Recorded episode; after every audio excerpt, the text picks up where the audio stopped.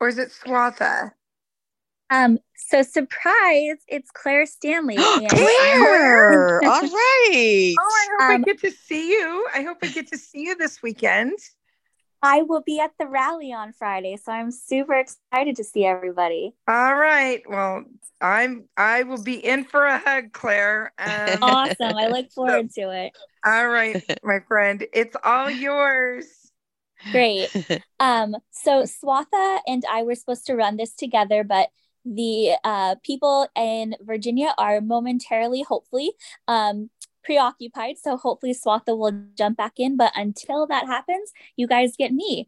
Um, so I'm going to be going over kind of what we often call hill etiquette or kind of the do's and don'ts of what we do when we are interacting with um, staffers, congressional staffers, either virtually, as many of us do now, or when we do it in person, um, which we hope more and more will be able to do. Um, and then we have two of our fine ACB members who will be doing some mock um, conversations with us so we can get some practice. So just to shout out, first I'll do some do's and don'ts, but in the meantime, do we have our two lovely participants with us, Jeff Thom and Becky Davidson? My my iPad says I'm here. Hurrah! Awesome. Great. Um, well, like I said, this is Claire. I'm going to start with some do's and don'ts, but Jeff and Becky, feel free to jump in as you fee- as you see fit when I'm talking, and then we will do some mock.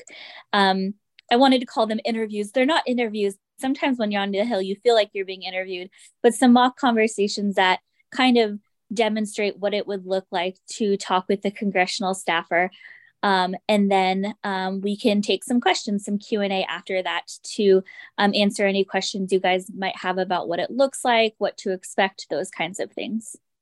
Um, great. So i'm going to jump in. Um, again a lot of our hill meetings these days are virtual just by virtue of COVID 19. And now a lot of offices, honestly, have just kind of gotten comfortable with it. Um, my office is literally a couple of um, blocks away from Capitol Hill. But because Congress has gotten so comfy with doing their meetings virtually, I still get, oh, let's just do it over Zoom. So um, a lot of you will probably do it that way. Hopefully, a few of them, few of you will be able to do it in person. But regardless, either way, you need to have these tricks and, and skills and kind of know what's going on. Um, so, what you should do when you get there. So, first and foremost, regardless of in person or um, virtual, you always want to make sure you introduce yourself. You know, say, Hi, my name is Claire Stanley.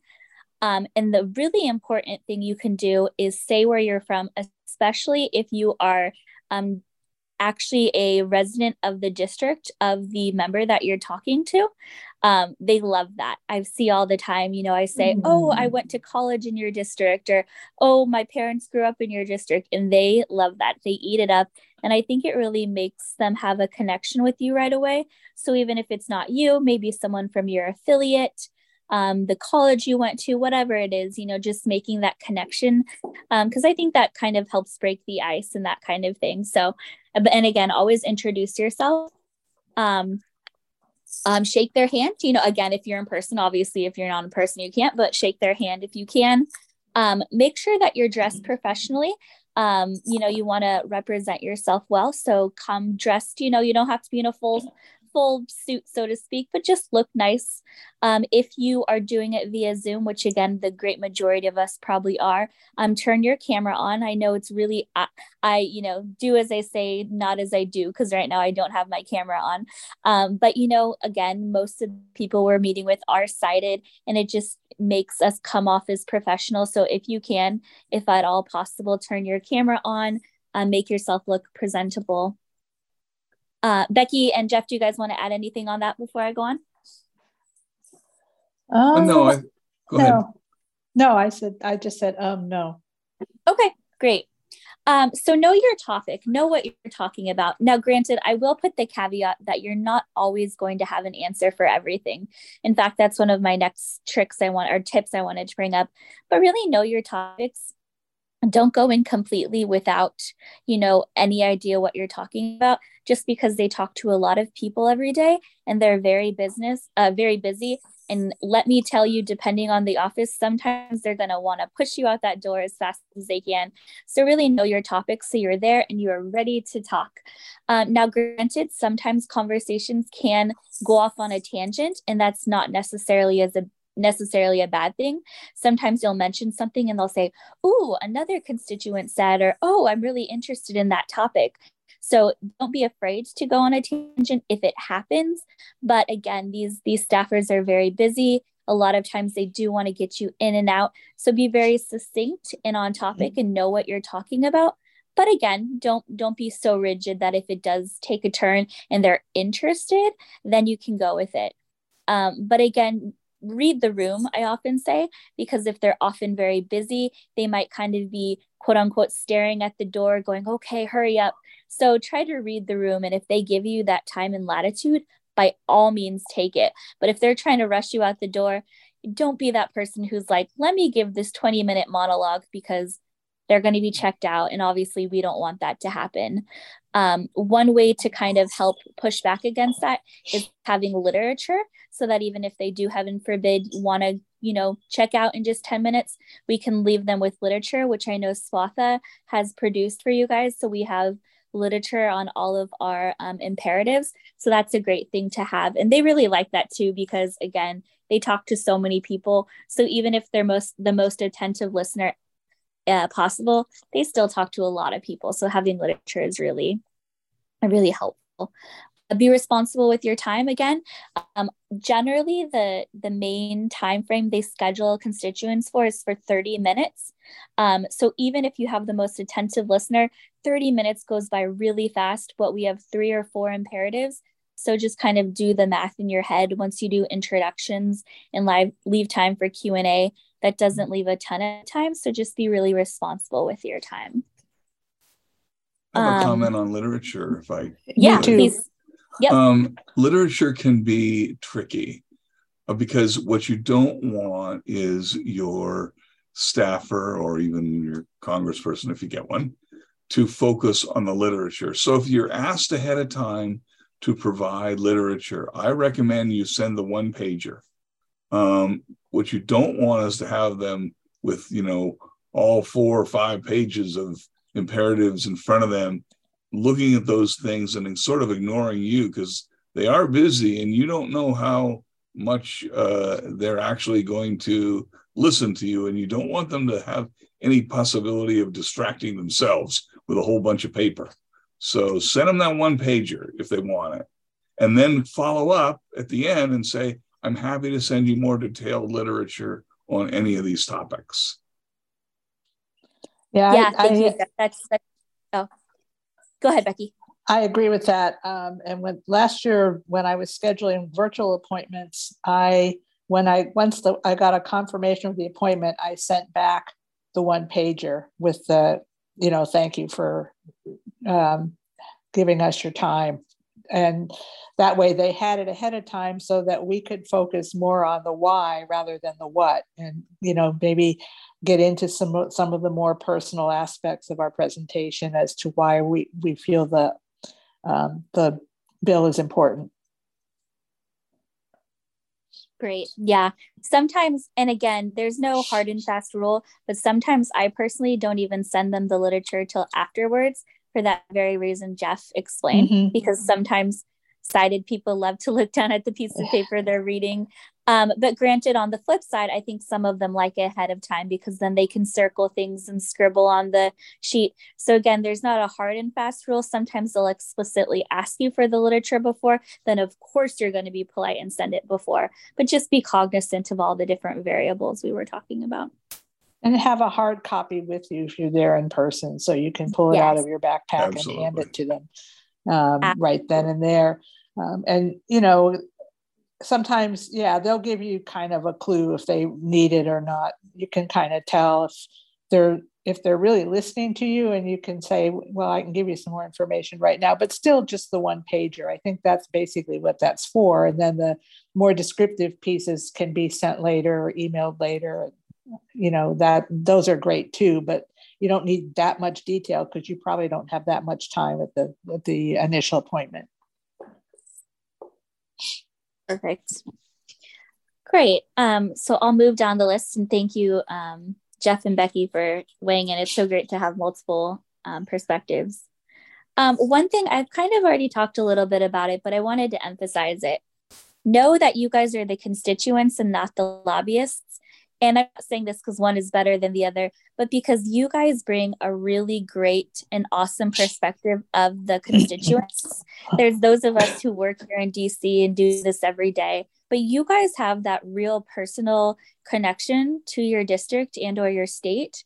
And so honestly, I think they like to hear from you guys more than they like to hear from us here in DC sometimes because again, you guys have that real boots on the ground perspective and even though sometimes I feel like we can get discouraged and think they don't want to hear what's going on for their constituents, I promise they actually really do.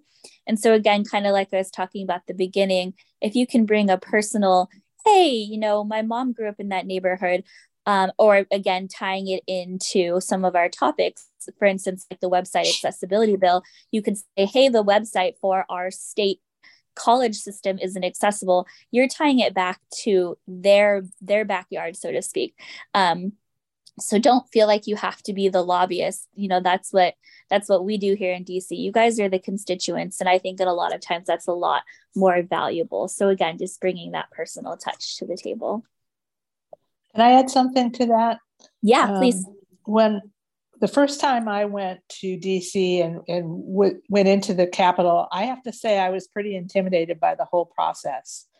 And, you know, I was kind of nervous about going into these people's offices and, you know, a little bit intimidated by the whole thing because, you know, it, it is, it's, it's, this is big. Um, but what I reminded myself of was um, that it, how important it is to remember that they work for us and not the other mm-hmm. way around. We elect them. So we need to be respectful of them as people and the position they hold.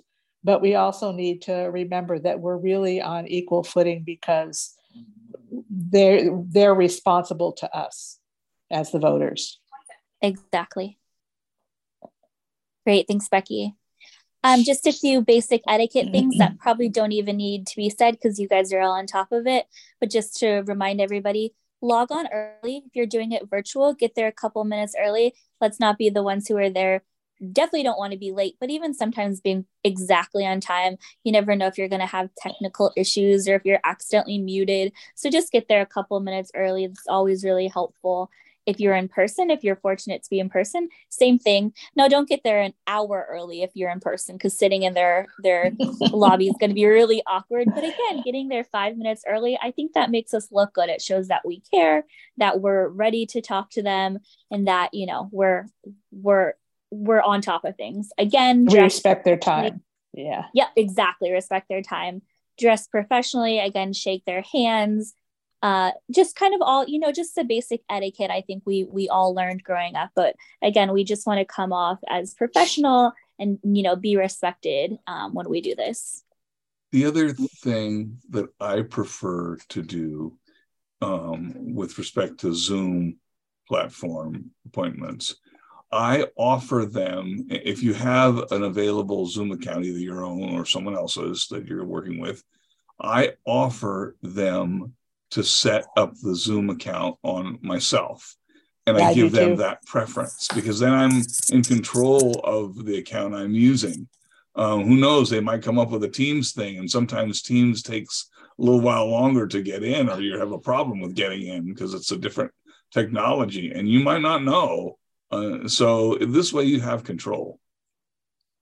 But I if they don't want you to do it, if they want to do it, then of course that's what you do. I haven't and come I can, across one once that wanted to do it. They always say, "Oh, good." so. I was about to say the same thing, Becky. I think they love when other people do it because they're scheduling meetings all day. So when someone else does it, they're like, "Sweet, yep. I don't have to do it." Yeah. Oh, yeah. and they also, I think, are a little bit thrilled uh, by the fact that a blind person can do that. I think that's mm-hmm. just one more you know, chip in your favor, so to speak. Yeah. Great. Getting close to the bottom of the list, but this is going to really tie into when we start doing our mock um, conversations. Be prepared for different experiences. I wish I could say that every conversation, every meeting is going to look the same, but they will not. Just as all human beings are different, all congressional staffers are different. And so, as you'll see when um, Becky and Jeff um, are, act as our congressional staffers. Some are the most excited people and they will ask you 20 million questions and you can barely open your mouth. Some will stare at you and never say a word. Thankfully, most are somewhere in between, but we, we just want you guys to know that it can just vary so wildly. So be prepared. That's when, you know, knowing your topic well can help because then if they don't say anything, you have content to talk about. But if they have a lot of questions, you'll know your topic but again, if you don't know the answer to the question, don't make it up. Uh, we never want to, you know, pretend we know the answer. So if you sincerely don't know the answer, that's okay. Just say, you know what, that's a really great question. I'm going to take it back and I will email you back with the, the answer. So never make up an answer. Um, and then that leads me to one of my last final tips send a follow up thank you email. That is so helpful because, again, the biggest thing we want is to create connections. It's networking, right? And creating connections that we can have to go on um, for the future. So after the meeting, send a thank you email and say, Thank you so much. Here's more literature. I have the qu- answer to your question, or just as simple as it was really great talking to you. I hope we can work with you moving on in the future. Anything else you guys want to add? I don't no, think I'm so. Good. Perfect. Dude, we are like right on time. That took exactly 15 minutes. Awesome. Great. Okay. So now now we're going to do some um, i'll call them mock conversations um, we'll try to do about 10 minutes per piece we can run a little over if necessary but we just wanted to paint a picture for everybody of what it's going to look like i am going to play you guys the constituent going in to talk to my congressional staffers i keep saying congressional staffers because I'd say 95% of the time you're going to talk to a staffer, which is one of the employees of the Congress members or senators. Every once in a while, you will get the senator or Congress member themselves, which is really exciting. Um, but I just always like to tell people it's probably a staffer. I don't want you to expect that you're going to be talking to, you know, Schumer himself. It probably won't happen. But if it does, let us know because that's exciting. Um, so I'm going to play the constituent, and Jeff and Becky are going to play the staffers and we're going to show you what two different situations might look like. Um, so who would like to go first? I'll go first if you want. Sure, let's do it. So welcome to Tuesday afternoon at the improv. okay. So are we in person?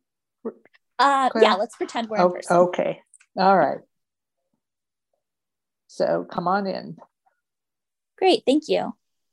Uh, there's a chair right over there. Great, thank you.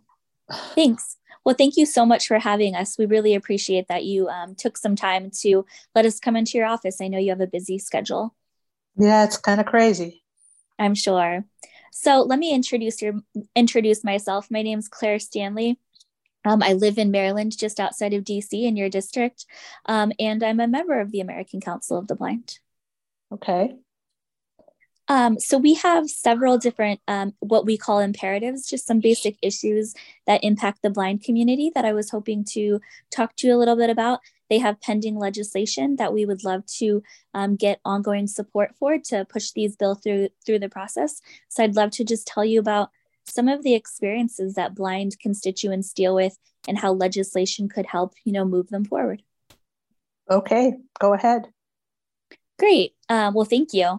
Um, and please feel free to, you know, chime in with any questions. I don't want to, you know, just assume you know what's going on. Um, so, one of our big pieces of legislation we are advocating for is a website accessibility bill. Um, I have the name and the bill numbers um, there on that that one pager I have for you. Um, okay. It was introduced last session. It hasn't been reintroduced, so we don't have current bill numbers, but hopefully soon it will be reintroduced. Um, okay. So, kind of a, by way of background, unfortunately, a, a, significant number of websites and applications, software applications, are inaccessible for persons who are blind or low vision, um, as well as other people. It's not just the blind community, but other disabilities. Um, and because of the incompatibility between the design of the coding and the um, the the device a lot of websites aren't usable for people who are blind so i might try to go to a doctor's office website and because it's coded incorrectly i can't do anything independently um, and that's pretty frustrating because i want to be independent and have privacy when i do things like that how do you how do you read what's on the web yeah, for sure. That's a great question. Um, so there's a lot of what we call um, access, assistive technology, excuse me, assistive technology or AT. Um, so, for instance, for those of us who are blind or low vision, we often use JAWS, and it's a screen reading software that reads everything out loud. Um, there's also magnification programs. Um, but again, if the website isn't designed properly, then that software conflicts with the way the website's designed and I can't read properly everything that's on the screen. Different things are labeled incorrectly. Um, and so, again, if I try to go on like a doctor's website, I might not be able to fill out the form all by myself. So, that great assistive technology is incompatible with the website. Okay, well, I will speak to the congressman about this. Okay, thank you. Um, as you can see on the one pager, um, it was introduced by Sarbanes and Duckworth last session. So um, it was introduced and we're trying to get it reintroduced. All right. Great. Um, one other bill, I, I, know we're running low on time. So, one other bill I'd love to bring up to you um, is very similar, but has to do with medical devices. Um, and we have the um, bill information there for you again. But basically, we are living in a generation where we are fortunate to be able to have medical devices um, at home. You know, things like um, oxygen tanks and uh, diabetic devices to read our glucose and to distribute insulin. But unfortunately, a lot of them are inaccessible for honestly some of the same reasons I was just talking about. Um, and a lot of times it's also just because they're not designed with things like audio output. And so people with different uh, illnesses who are blind can't take care of themselves independently, which is very frustrating because people who are blind can be very independent. Um, so we want to pass this law that would require um, the um, the features on these different devices to be made accessible. Um, for instance, a lot of people go blind because they have diabetes, and so we want diabetic devices to be accessible for the blind community. Well, yeah, I guess that makes sense. I can speak to the congressman about that, make sure he's aware of it. Okay. Yeah, thank you. I'm sure even within your own district, we could um, point to some big communities of constituents who have diabetes or other, again, medical conditions where they might need oxygen or um, at home renal devices or, you know, all kinds of things. It's a growing a growing community for instance we all know that the aging population in the us is going up and so it's definitely a growing community that need these medical devices right Okay, well, is that it? Yeah, those are those are the two issues I wanted to bring up. Do you have any questions that I can answer on those? No, thank you. Thank you for coming in. Okay, well, thank you. Um, here's the one pager. Please feel free to um, read them and see if you have any questions, and we're happy to follow up. Okay, thank okay, you. Thank you so much. Thank you, Becky. Um, so that was our first example. We can take questions afterwards, but you can see that that was a less than enthusiastic staffer, which you will see. Um, so, Jeff, you are up. Okay. So we'll do Zoom, I guess. Uh, okay, just to perfect. have the opposite sort of thing. Perfect. Hi there. Hi. I guess Hi, we both made it onto Zoom, didn't we? We did it. We did. Thank you Yeah. so much for taking time to speak with me. Great. But I am Jeff Thom, as as you know from the letter, and I am with Congressman Jones. Uh, Okay. So Great. Well, let me introduce myself real, quick. My name is Claire Stanley, and I'm a constituent um, from your district, and um, I, I'm part of the American Council of the Blind. So, here to talk about some issues that impact people who are blind or have low vision. great. Great. Well, feel free to jump in with any questions. Actually, I do have a question. Um, Yeah, and I and I hope I don't offend you with this, but I don't know many blind person, and I've noticed just looking at you how color coordinated you are. How do blind people manage to do that? I, I, I man, I have a hard time doing that. It was me. Yeah, no, that's that's a great question, and I'm happy to answer any questions about blindness. You know, we, we definitely like to help the the community understand more. There's actually a lot of what I'd call tricks of the trade on how you can label your clothes um, with different marking devices, how you organize your clothes in your closet so you know what's what. Um, so we have a lot of ways we we identify what we're wearing. There are even apps on your phones now that can tell you what color things are. So lots of tricks and toys out there. Wow. I never yeah. would have believed all that could, could yeah. be on the horizon. yeah. Um, actually, that's a great lead in to talk about one of the bills we want to talk about when I talked about technology. So, can I tell you about one of the bills? Sure. So, we are promoting a bill that has to do with website and app software accessibility. Um, it was introduced last session by Sarbanes in the House and Duckworth in the Senate. Um, and we're hoping um, and pushing to get it reintroduced this session. Because um, I don't know if you're aware, but unfortunately, many websites and applications are inaccessible for people who are blind or have low vision, as well as other disabilities, I should add. So um, I, I, am kind of surprised that it, it's such an important item. I mean, as I said, most of the blind people I know about, like, you know, they, they sort of, they don't really have a clue as to how to, you know, use the website. They just sort of you know they're they're in their homes and they're maybe they're reading a book or whatever but I, i'm surprised that people who are blind use a lot of, uh, of the internet. What do you what do you use the internet for? Yeah no for sure. I can understand how that might be kind of um, new for people who aren't blind or have low vision and haven't um, interacted with you know the digital world in that that way. But actually if websites or apps designed properly, they're very usable for people who are blind. Um, and speaking for myself as somebody who's blind, I use websites and apps for everything for my work, for um, filling out doctor's paperwork, for shopping. I spend a lot of time shopping online, um, for just hanging out with friends, you know, and talking on Zoom like we are right now. Um, so, actually, if you design a website correctly, it can be very accessible. I see that there's a machine on your desk there. What what exactly is that machine do? Is it related to your blindness somehow or Yeah, if if you're pointing to the one I think you are, um I have a refreshable braille display. Um, so everything that I write in this device using the braille code can show up on the braille display and I can read it. So I can take all kinds of notes on, you know, any questions you might have for me.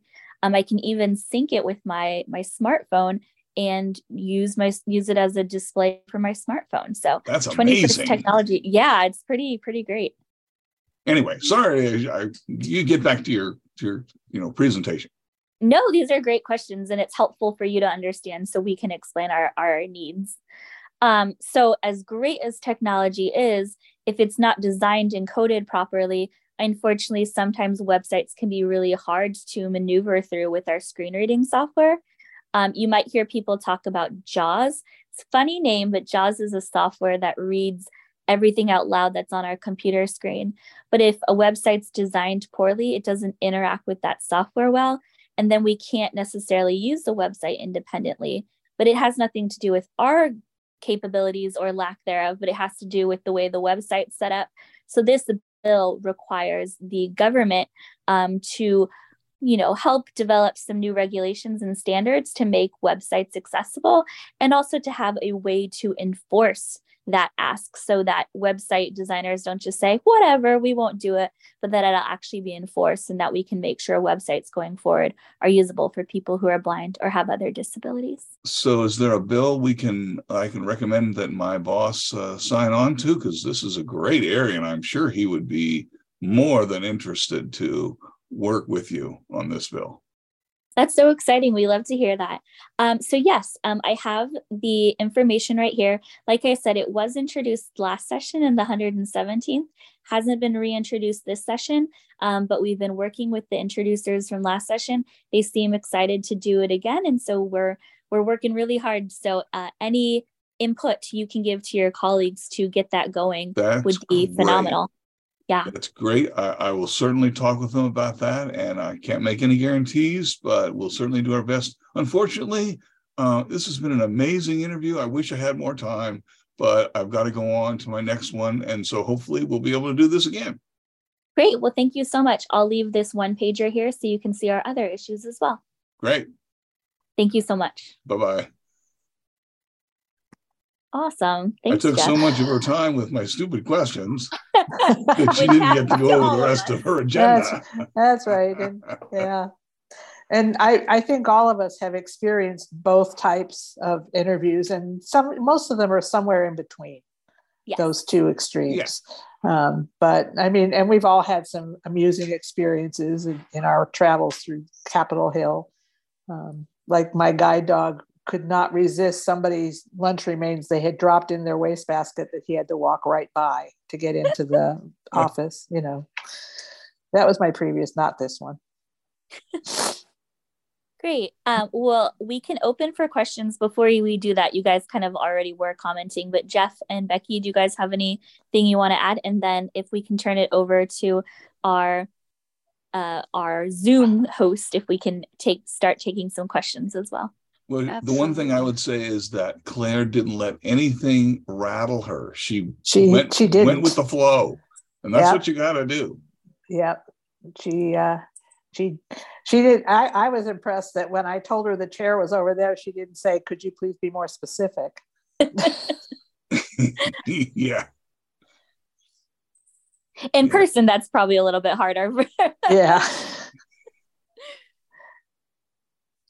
but the one thing you have to do when you get someone who is a little overzealous like i was is try to turn the question back to your topic as quickly as you can because you never mm-hmm. know how, how many more crazy questions you're going to get. So you, you don't want to spend yeah. any more time on that tangent than you than you have to. You have to manage your time better than Jeff was managing his. That's but there right. were still questions that it was real easy to to bring back to relate to the topics at hand, and that was helpful. Great. Do we have any questions from the audience? We do. Uh, we're going to start with an area code of 217 ending in 735. Hey, Bell, it's Ray Campbell. I'm on my landline this afternoon. Um, okay, um, just just want to add uh, three real quick comments. Um, you guys covered uh, pretty much of, of it all as I expected you would. But um, this is really for people in person. Well, everybody. But if you're in person on Capitol Hill, number one, if you're a little nervous about getting around Capitol Hill, there are people all over the place who will help you uh, find offices and that kind of thing. But when you're done with one appointment and you want to go to the next one, just ask them. Say, hey, could some you have someone walk me to the next appointment if it's you know, in the same building, or if you're going, say, from the House to the Senate side, make sure you do your House appointments in one block and your Senate in the other mm-hmm. block because mm-hmm. you'll be going all over the. Um, or if you need to walk, say, down to catch a cab or, or an Uber or something, they'll be glad to do that for you. Uh, it's very, very true. Number two, since we're coming out of COVID, I would strongly suggest, this is what I'm going to do, that when you go into an office, ask them if they want you to wear a mask. Um, some may still want you to do that, and so uh, make sure you, you know, I'd suggest maybe having a mask with you just in case that would uh, happen. And the third and most important thing after your interview, when you get home, sit down and write a letter to the person you talk to. Say thank you. Thank them for the interview.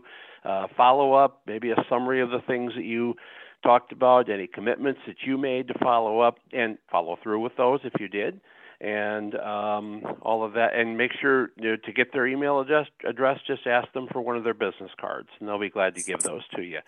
Just wanted to share those quick points. Great presentation. Thanks, Thanks Ray. Thanks, Ray. Okay, next is Janine. Hi, guys.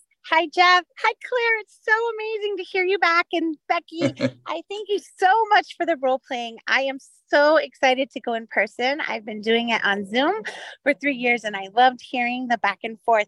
Um, I am a little nervous in person.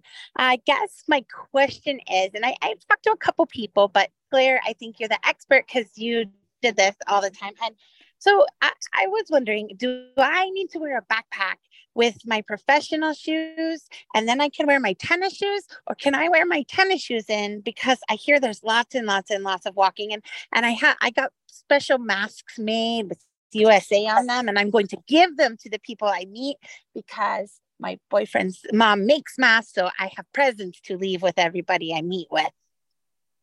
First of all, that is really cool. yeah. yeah. Yeah. And you know what? I think if you wear tennis shoes it and it's totally a personal preference. You know if you want to wear i was on the hill oh, a month ago and i wore high heels all day and by the end of the day i was in pain.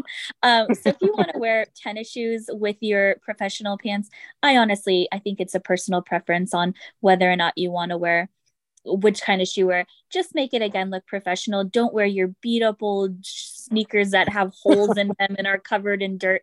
You know, just just make sure they look nice. But at the end of the day, if you want to wear sneakers versus dress shoes because you're going to be hoofing it all over the capital, I think people understand. It's just about making yourself look nice and presentable. I think okay. we're more in a business casual mode these days than than we okay. used to be. The first time I went, I wore high heels and I thought I was going to die. Yeah. So the second time I went, I had some in between shoes. They were they were decent flats, but they were flats and I they were comfortable and I wore those. And okay. sometimes I've even seen people, as far as what you're wearing, I've even seen people just wear sweatshirts because they'll wear the sweatshirt of the the team that like say mm-hmm. you're you are from oklahoma and you wear an o of u sweatshirt mm-hmm. they love that kind of stuff so you yeah. know you can even dress down but it's all one just look clean and professional and two know your audience so uh, i'm gonna i'm gonna push back a little about that and maybe i'm oversensitive um, because i do I, I totally agree with you there are a lot of people that do that but i think um, as a blind person we are also ambassadors for our disability group. And so I am a little uh, loath to do the sort of dress down thing with with some sort of you know uh, sweatshirt that that will identify me as in some sort. I could wear an, an ACB sweatshirt, for example, but I, I don't think I quite want to present myself in that manner. But it is a personal thing, and I can understand people who mm-hmm. might feel different than I, but no, and I think that's a really good point that it can be a personal decision. But I think the most basic things be clean. Do not wear, you know, five inch heels that are neon green with you know a polka dot you, you know what i mean? Just think very cognizantly about your wearing. You like jeff said so well you you're presenting yourself but you're also representing the whole blind community. This is doug. I had two quick oh, things. oh, yep. Uh, doug um, was your next raised hand.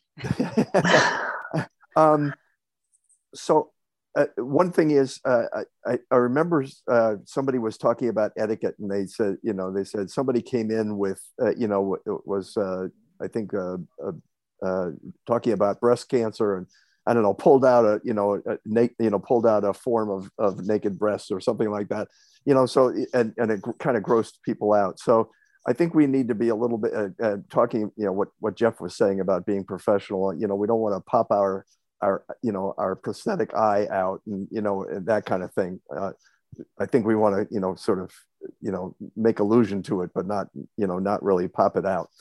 Um, but the other thing that i was thinking uh, when when jeff was uh, you know jeff took most of the time but was really trying to understand how blind people live.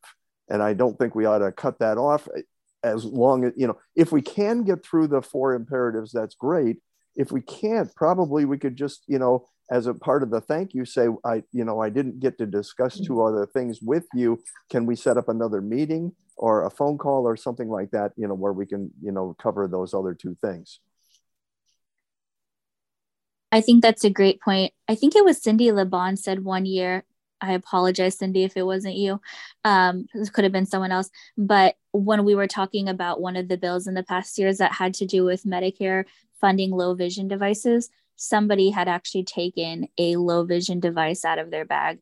Um, and again, sometimes we might think, oh man, like I'm doing this dog and pony show. But sometimes it is helpful because they have no idea what low vision aids are all about you know so there there's definitely is a time and a place actually oh, no, I, I, yeah sorry. i was I, am sorry i was going to i was going to totally agree with that because i with these zoom meetings i can walk over to my flat screen treadmill and show them that there mm-hmm. are no markings on it and yep. I can show them the, the CCTV that costs $2,400 but is not covered by Medicare. You know those kinds of things. So I, I think uh, actually the Zoom calls I think make it really easy to to uh, to sh- to actually show people uh, you know uh, real examples of what we're trying to talk about and you know what the what the thing on the paper really means. Mm-hmm. Yeah. Jeff, were you going to say something? No, Doug said it really well. I'll leave it at that. Perfect. Okay, your next hand is Judy. Hi, everyone. Thanks for the um, good presentation. I just kind of want to give a little bit of an insight to the person asking about wearing sneakers.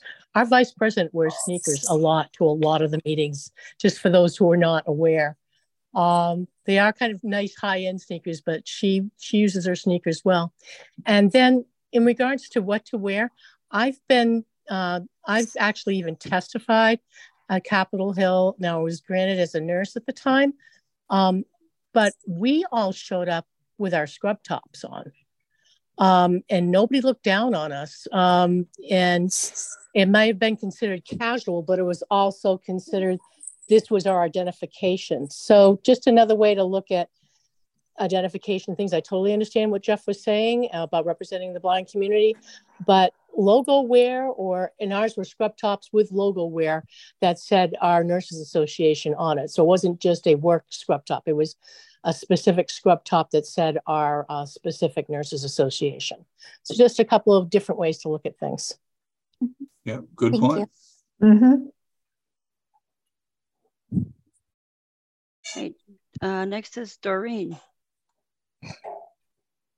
Thanks, everybody. This is a really great presentation. Um, I wanted to follow up with just a couple more things.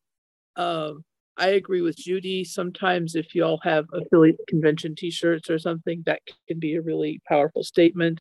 Um, there's lots of ways to do shoes that aren't spike heels. Um, I also wanted to just make the point that the follow-up report is really important I was just at a state lobby day and several of us had conversations. I actually got to meet with two of the three representatives from my district, which was kind of exciting. Uh, but they brought, they told us things. They're like, oh, this other bill that you might be interested in, or, well, this is why I didn't sign on to this bill. And that kind of stuff is really valuable. It's really valuable for your delegation. I think it's probably also really valuable for um, for ACB, and there was some other thing I was some other point I was going to make, but um, um, oh, I oh the other thing is um, if you're on Zoom, make sure it's a professional sound environment.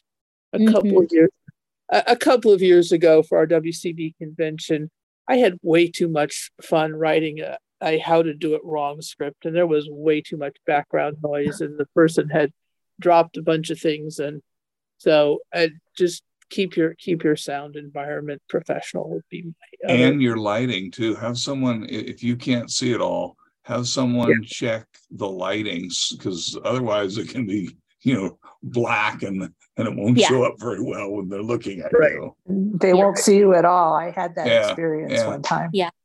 Yeah. Yeah. And they, they like seeing people and they do. Definitely have your camera on um, if you can.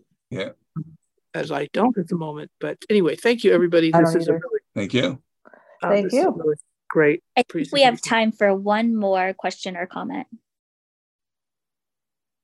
Hey, Michael. Oh. There we go. All right, there it goes. Uh, two quick things. First of all, if you're going onto the hill with uh, a group of people, a small group from your state or whatever, it's probably good to talk ahead of time about what you're going to wear because I had an experience one time going to lobby with the very special arts people who were popular back in the 90s. And they asked all of the delegates coming in from out of state, from various states, to wear their very special arts Vidal Sassoon t shirts, which I was a little uncomfortable with because that's not normally what I wore to the Hill, but I did as I was asked. And all of the very special arts staff from Washington, D.C. showed up in their business attire dressed to the nines. And it was almost like these are the show ponies, but we are the people that you are supposed to listen to. We don't want to project that kind of an image as ACB. Everyone who is going has a reason to be there. And if you want to have a coordinated look with your uh, uh, affiliate sweatshirt, great. Uh, let's have everybody do that.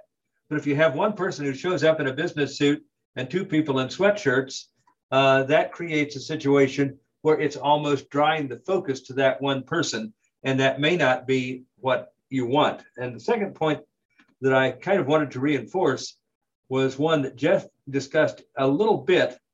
And that is if somebody wants to know how your braille note works or your bioptic lens or uh, whatever, it's important to be polite and to answer the question. But it's also very important then to take the reins and bring that back to whatever topic you're there to cover. Otherwise, the staff love to run hmm. away with that sort of thing. And then it's, well, thank you very much for coming in. And you haven't gotten to anything that was really important to you to say. Thank you. Could I just add something that what you were talking about? If often you people uh, that are going in person do go with other members of their state. So there's usually two or three of you. There may well be two or three of you visiting an office together. Make sure you talk about who's going to discuss what so that you're not sitting there go, oh, do you want to talk about this? Or, or, or you're not talking over each other. Just plan that out ahead of time. And that way a couple of you can be experts on a couple of the of the imperatives and, and make it a much more a smoother presentation. In fact, one thing we've always done in California, whether it's in person or Zoom, is to give a chance for practice or, or mock interviews um, so that people can get feel more comfortable with the topics we're presenting. Great. I hate to cut us off, but I have to cut us off because we're a little past and we do have presenters coming for our next presentation. So thank you so much, Becky and Jeff. You guys were wonderful. Thank you. Thank, thank you. you. Thank you, Claire. Yeah, see you. Uh, see you there. See you. See you in DC. see you in DC. And do we have Clark? We have me. Um, I can lead the next panel. This is our panel again. Super. Um, hi, folks. This is Swatha. Um, and our next thank you to Claire and Becky and Jeff um, for the last session. Um, next one is what issues around housing advocacy, and with me and Claire Stanley from NDRN. Um, as well as Jeanine Worden from Department of Housing Urban Development and Billy Lynch also with HUD. So if they're here, can they um, say hi or mute? We can get started. We're both here. Great. Um, Claire, hi, everyone. Sure. Um, so hi, everybody. This is Claire Stanley again. Um, like Swatha said, I work at the National Disability Rights Network as a public policy analyst, and I'm really excited um, for our two wonderful guest speakers. Um, Swatha and I have a list of a few questions that we just wanted to go through. Um, but before we do that, uh, Jeanine and Billy, do you want to quickly introduce yourself and tell us what you do at HUD? Sure, Jeanine, I'll start. Um, I'm Jeanine Worden, and I am the Associate General Counsel for Fair Housing. And what that means is I'm the highest career person in the Office of General Counsel who deals with fair housing and civil rights issues, both from an enforcement perspective and from the perspective of causing the department to comply with um, civil rights requirements. And uh, my primary client is the Office of Fair Housing and Equal Opportunity, but the entire department is my client. Billy? Hey everyone, uh, Billy Lynch. Um, I am a assistant general counsel, so I work for Jeanine, uh, and uh, I work on a lot of uh, accessibility matters and race discrimination matters, uh, national origin related issues across the agency, um, both with, uh, as Jeanine mentioned, fair housing and equal opportunity, and also with the agency itself. Um, and in in particular, um, I have a significant interest in accessible technology issues. Um, prior to uh, following Jeanine to HUD, uh, we both were at the Department of Justice, and um, I spent some time, among other things, working on accessible technology issues. So I'm really pleased to join folks today and um, to talk about, uh, try to answer some of the questions. I also just want to say um, I've had the pleasure of knowing Claire uh, for many years. So I'm uh, this is wonderful um, to to be on the hot seat, Claire. Thank you for for the opportunity. Thank you, Billy. I I'm very fortunate to have known them for many years. Sorry, I was just going to add that um, it's a pleasure to be invited to speak with this group on an issue that's really important to um, people who are blind or have low vision. And uh, for those of you who don't know me, I'm legally blind and have low vision and uh, am really interested myself in advancing access for people who are blind and have low vision and uh, look forward to working with you going forward. Great, thanks Jeanine. Um, Swatha, I can kick us off with the first question and then we can ping pong back and forth. Yeah, um. So, uh, Janine and Billy, we will let you guys decide who wants to answer first and feel free to go back and forth. Um, but let's start with the basics. Um, so, what should persons who are blind or low vision know about housing discrimination laws? So, for instance, the Fair Housing Act, Section 504, or the Americans with Disabilities Act? Um, and are there any construction related requirements pertaining to people um, who are blind or low vision? All right, so I'm going to kick it off. And I figure what I'll start with is the Fair Housing Act part of the discussion. And then I'll segue over to Billy so he can handle the Section 504 and the ADA part of the discussion. So the Fair Housing Act applies to almost all rental housing uh, across the country.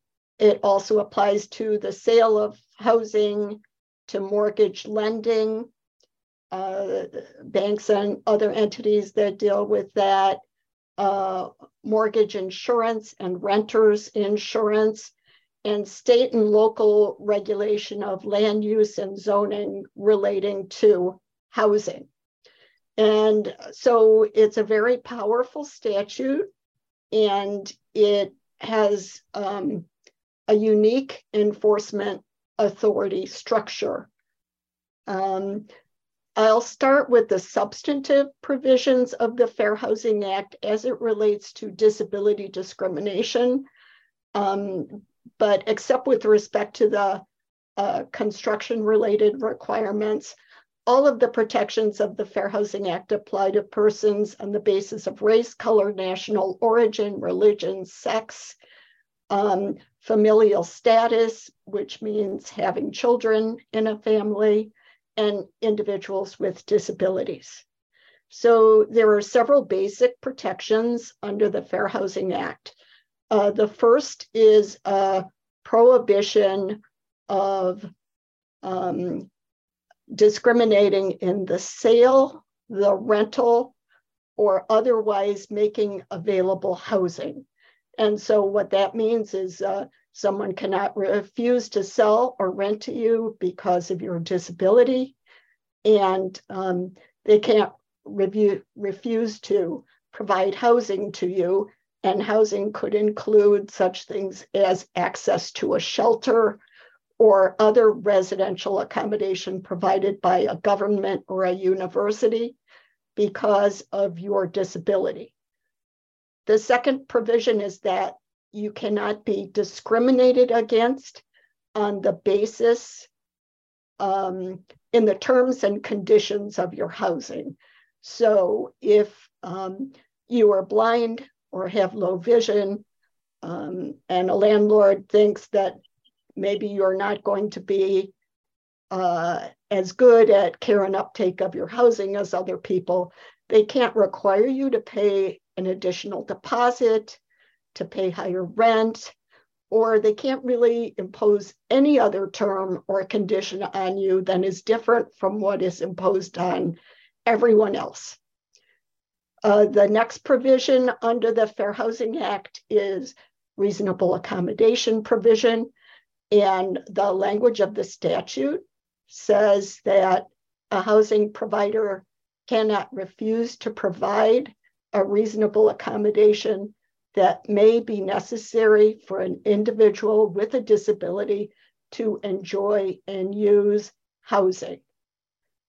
Uh, and I'm happy to talk about that in more detail as we go on in this discussion, but I want to cover the other two provisions of the Act. Actually, there are three. The third is that you cannot make discriminatory statements or advertisements in the context of housing.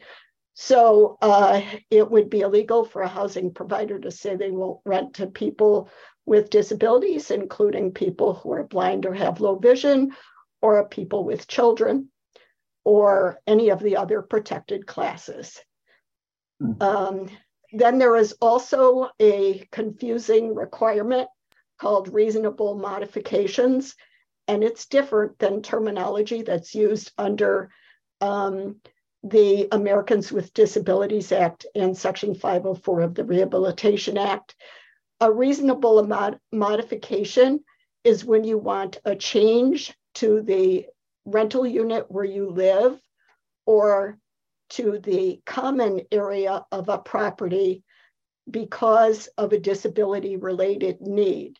And under the Fair Housing Act, uh, you it, it's a violation of the act for a housing provider to refuse to allow you to make that kind of modification at your own expense.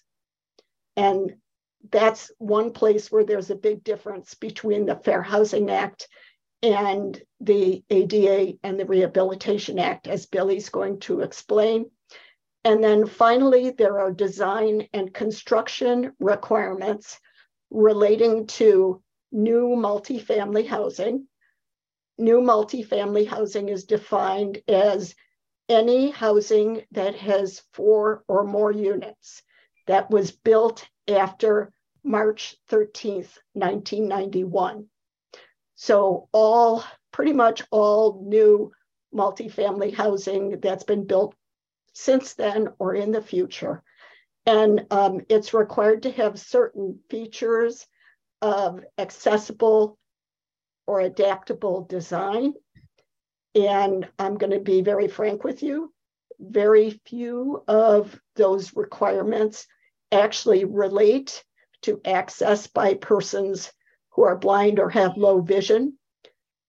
There are common area requirements where someone um, signage must be accessible, and there are common area requirements relating to audible alarms and uh, uh, objects that are protruding objects that could cause a hazard or um, unprotected stairways.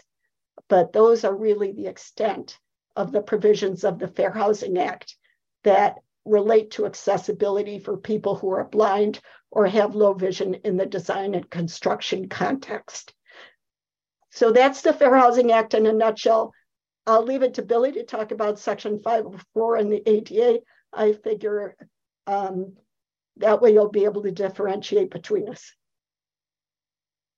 So uh, thanks, Jeanine. Um, so I'm going to talk about some overlapping federal laws uh, and some of the different requirements that apply. Uh, and the the reason that that's important is um, some of the housing providers that that folks may come across may have different obligations, and you may have different rights.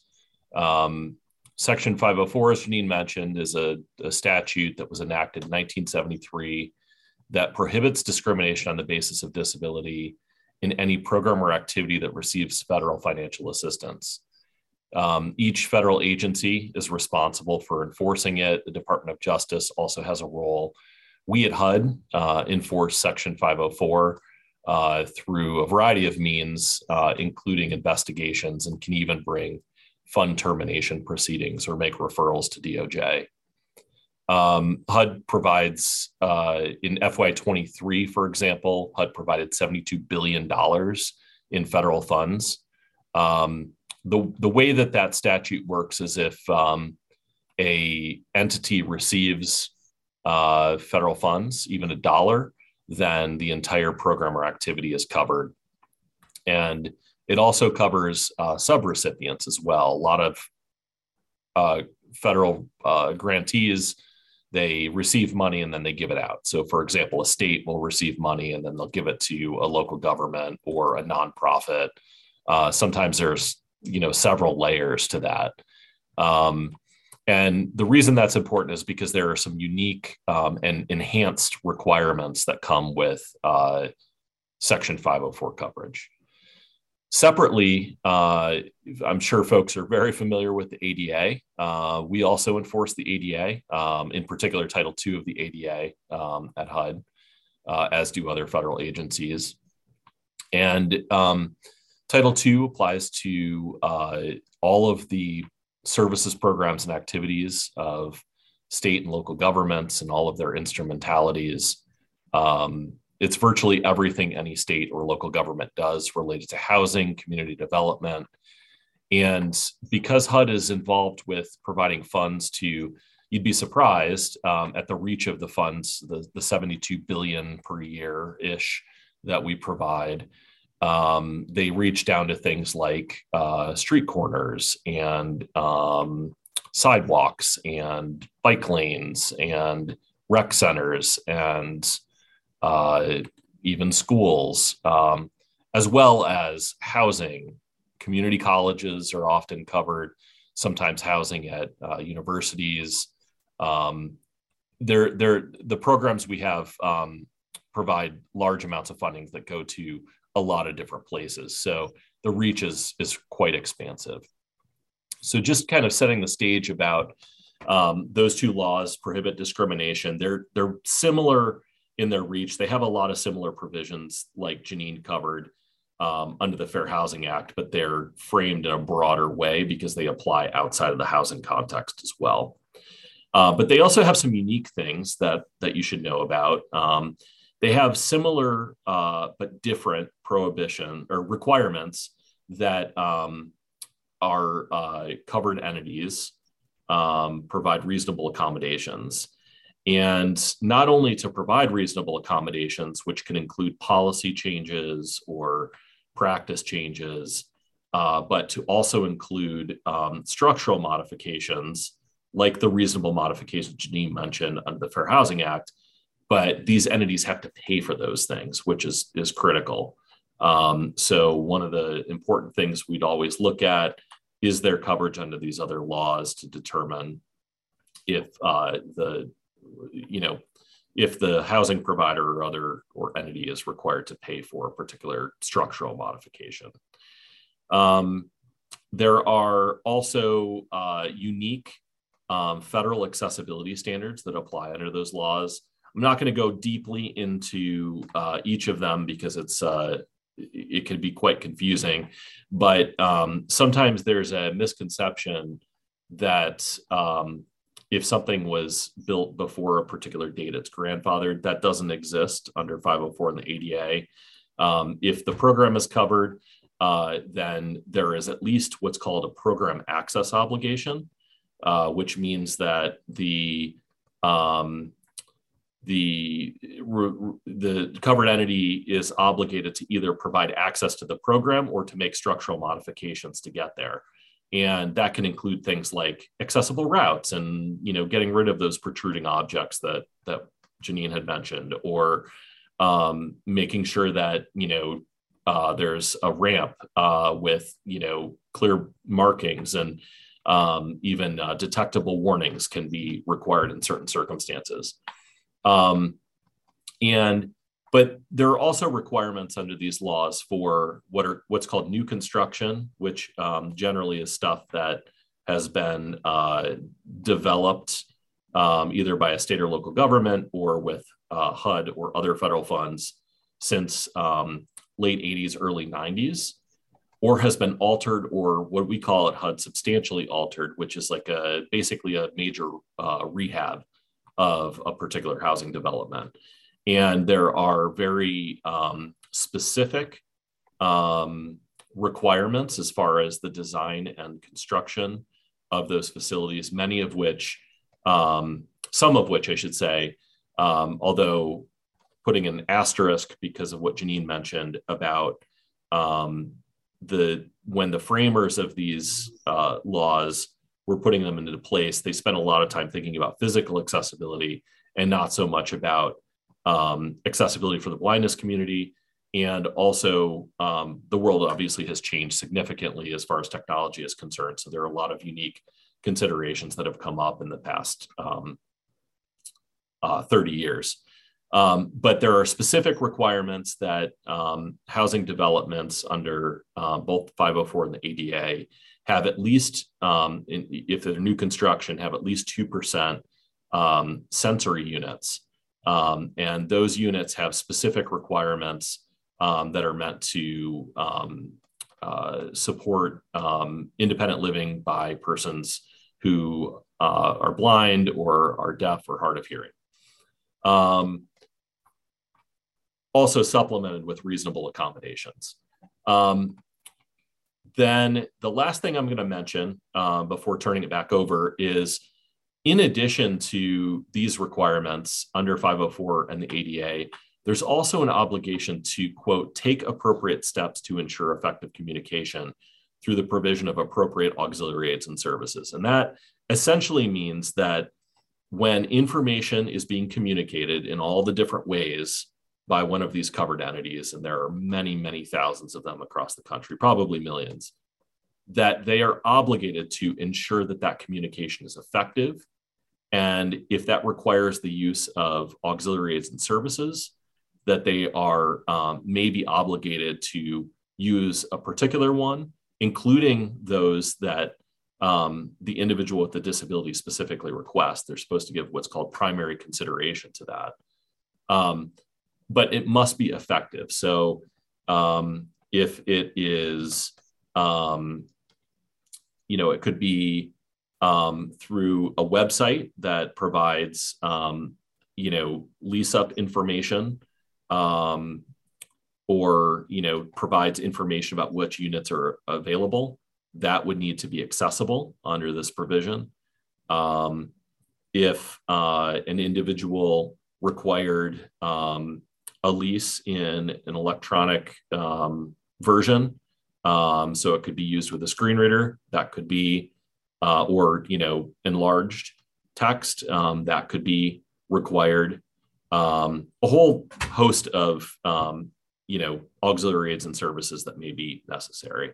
So, um, in addition to Fair Housing Act require, and there are some other requirements under these laws that may be um, applicable at different times, but that's a, a general overview.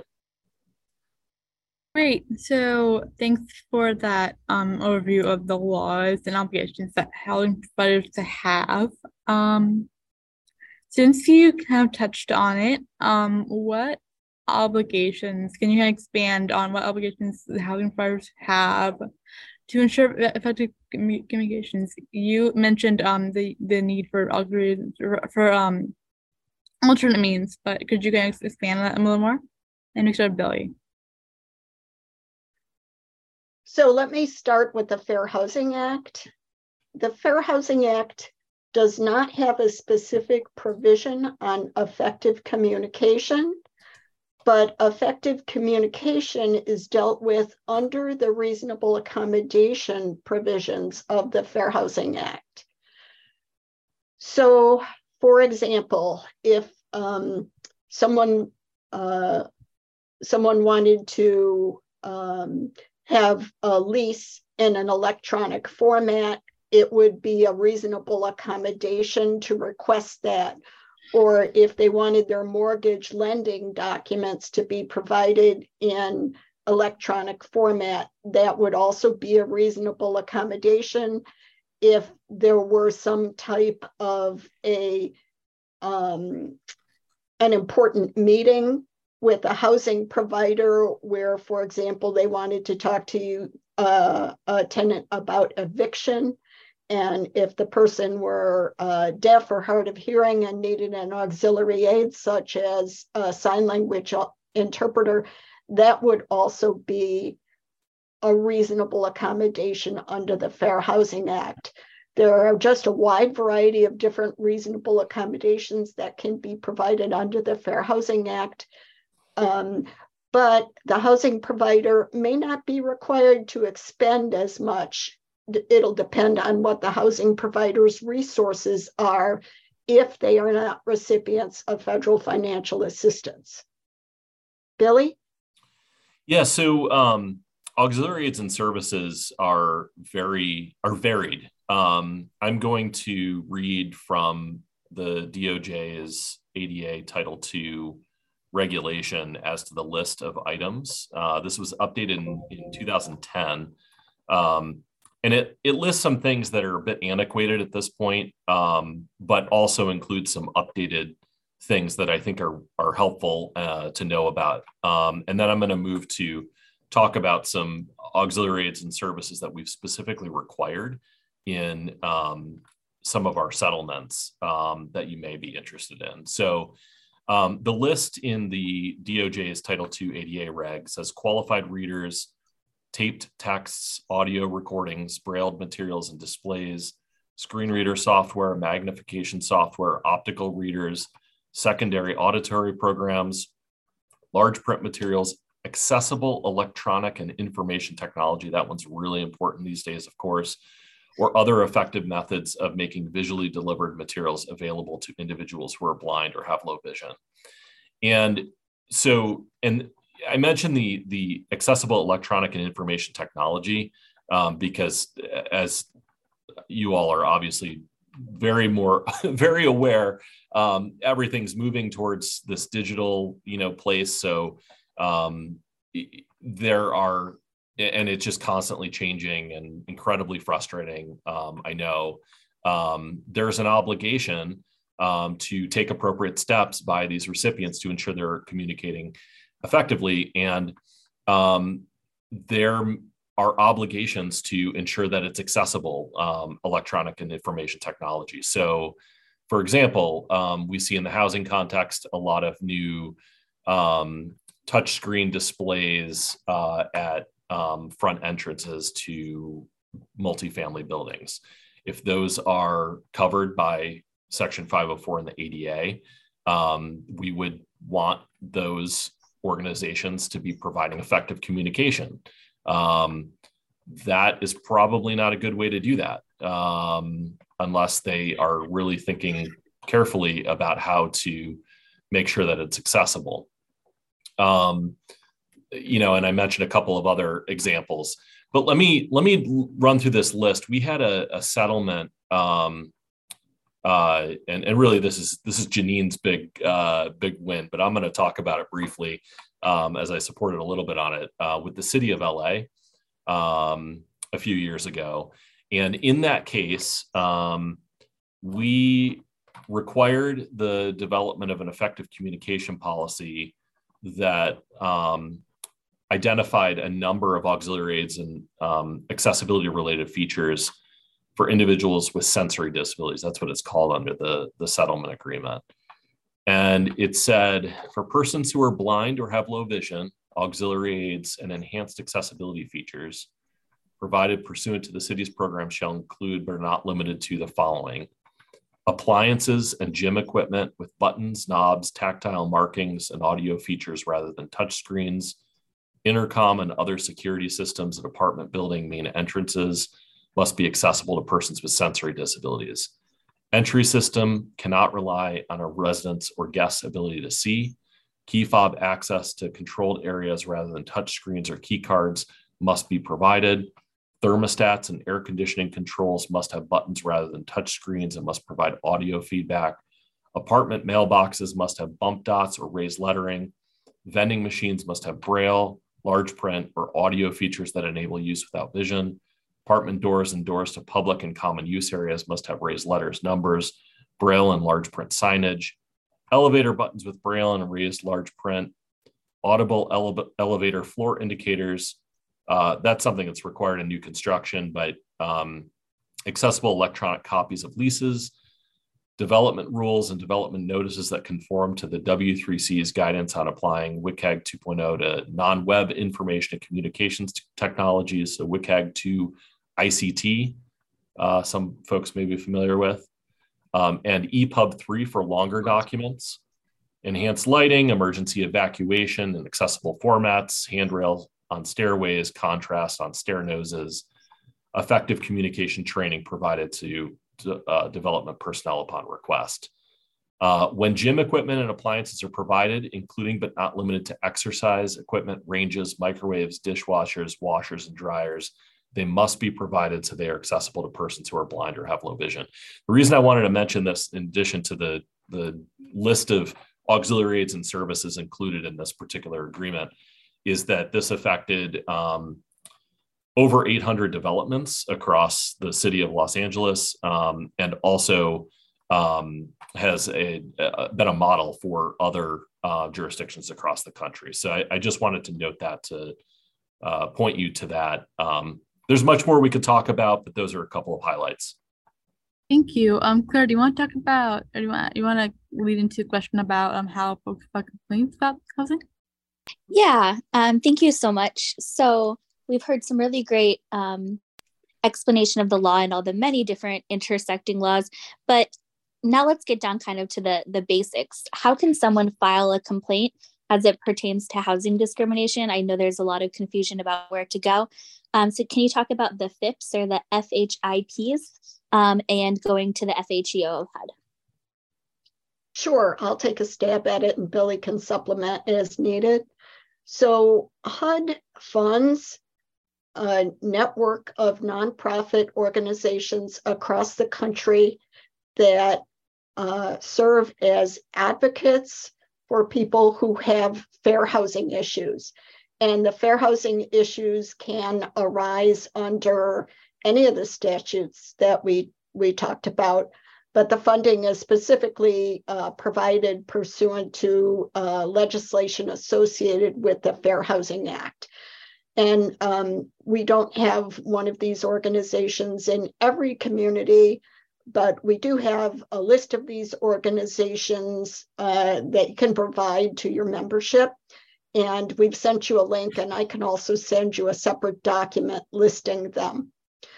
So uh, you can either go to one of these organizations, one of these FIPs, as we call them, and they will work with you directly either to uh, contact a housing provider on your behalf or to work with you to file a complaint with the Office of Fair Housing and Equal Opportunity at HUD. And um, HUD has a complaint process that's fairly similar to the complaint process that's operated at the Equal Employment Opportunity Commission related to employment, except at HUD, we deal with housing and community uh, development programs. So under the Fair Housing Act, um, uh, all you need to do is allege the uh, conduct that uh, you believe violated your rights under the Fair Housing Act and um, identify uh, those entities that were involved in the denial of rights and um, that complaint goes to the Office of Fair Housing and Equal Opportunity, and it, that complaint can be done in writing or orally. And um, the FHEO office uh, or a state agency that is contracted to FHEO will follow up on the complaint and conduct an investigation and attempt to conciliate the complaint. Um, and so uh, we actually, from the FHEO perspective, um, if there's not a state agency in the area that has an agreement with HUD, FHEO itself does the investigations and it has an investigative staff. If it's a systemic complaint, then um, typically it is our office and the Office of General Counsel that works with um, the investigators in the Office of Fair Housing and Equal Opportunity to jointly investigate and achieve a resolution to the issue. So the unique part of the process under the Fair Housing Act is uh, if we cannot achieve an amicable resolution um, that uh, resolves the issues for the complainant, and we believe there is reasonable cause uh, that discrimination occurred. Um, my office in uh, HUD OGC files a charge of discrimination against the housing provider, and then any party to that charge can uh, decide either whether they're going to stay at HUD and go through an ALJ process where my office represents the, um, the complainant, or they can elect and go to the Department of Justice, where the Department of Justice assigns an attorney in headquarters or in one of the US attorney's offices to handle uh, any additional investigation and filing a lawsuit in federal court. And we have a very active uh, practice in terms of handling charges of discrimination. I will say, however, that under the Fair Housing Act, we actually receive very few complaints of discrimination from individuals who are blind or have low vision. Uh, the most common type of complaint we receive from all persons with disabilities relates to service animals or assistance animals for people who have untrained animals that assist them. Uh, that's the number one type of complaint, a denial of reasonable accommodation complaint that we receive under the Fair Housing Act but we see very, very few uh, housing related complaints from people who are blind or have low vision. Billy, you want to pick up for section 504 in the ADA? Yeah, so um, I'm trying, I was listening very intently to you, Jeanine, and uh, lost the thread of the question. I think it was about enforcement process. How do you folks file complaints regarding the discrimination? Um, so it's a very similar process um, as to what Jeanine was outlining under uh, Section 504 in the ADA. Um, HUD can uh, can open an investigation based on a complaint uh, from a member of the public regarding uh, disability discrimination and many other protected characteristics.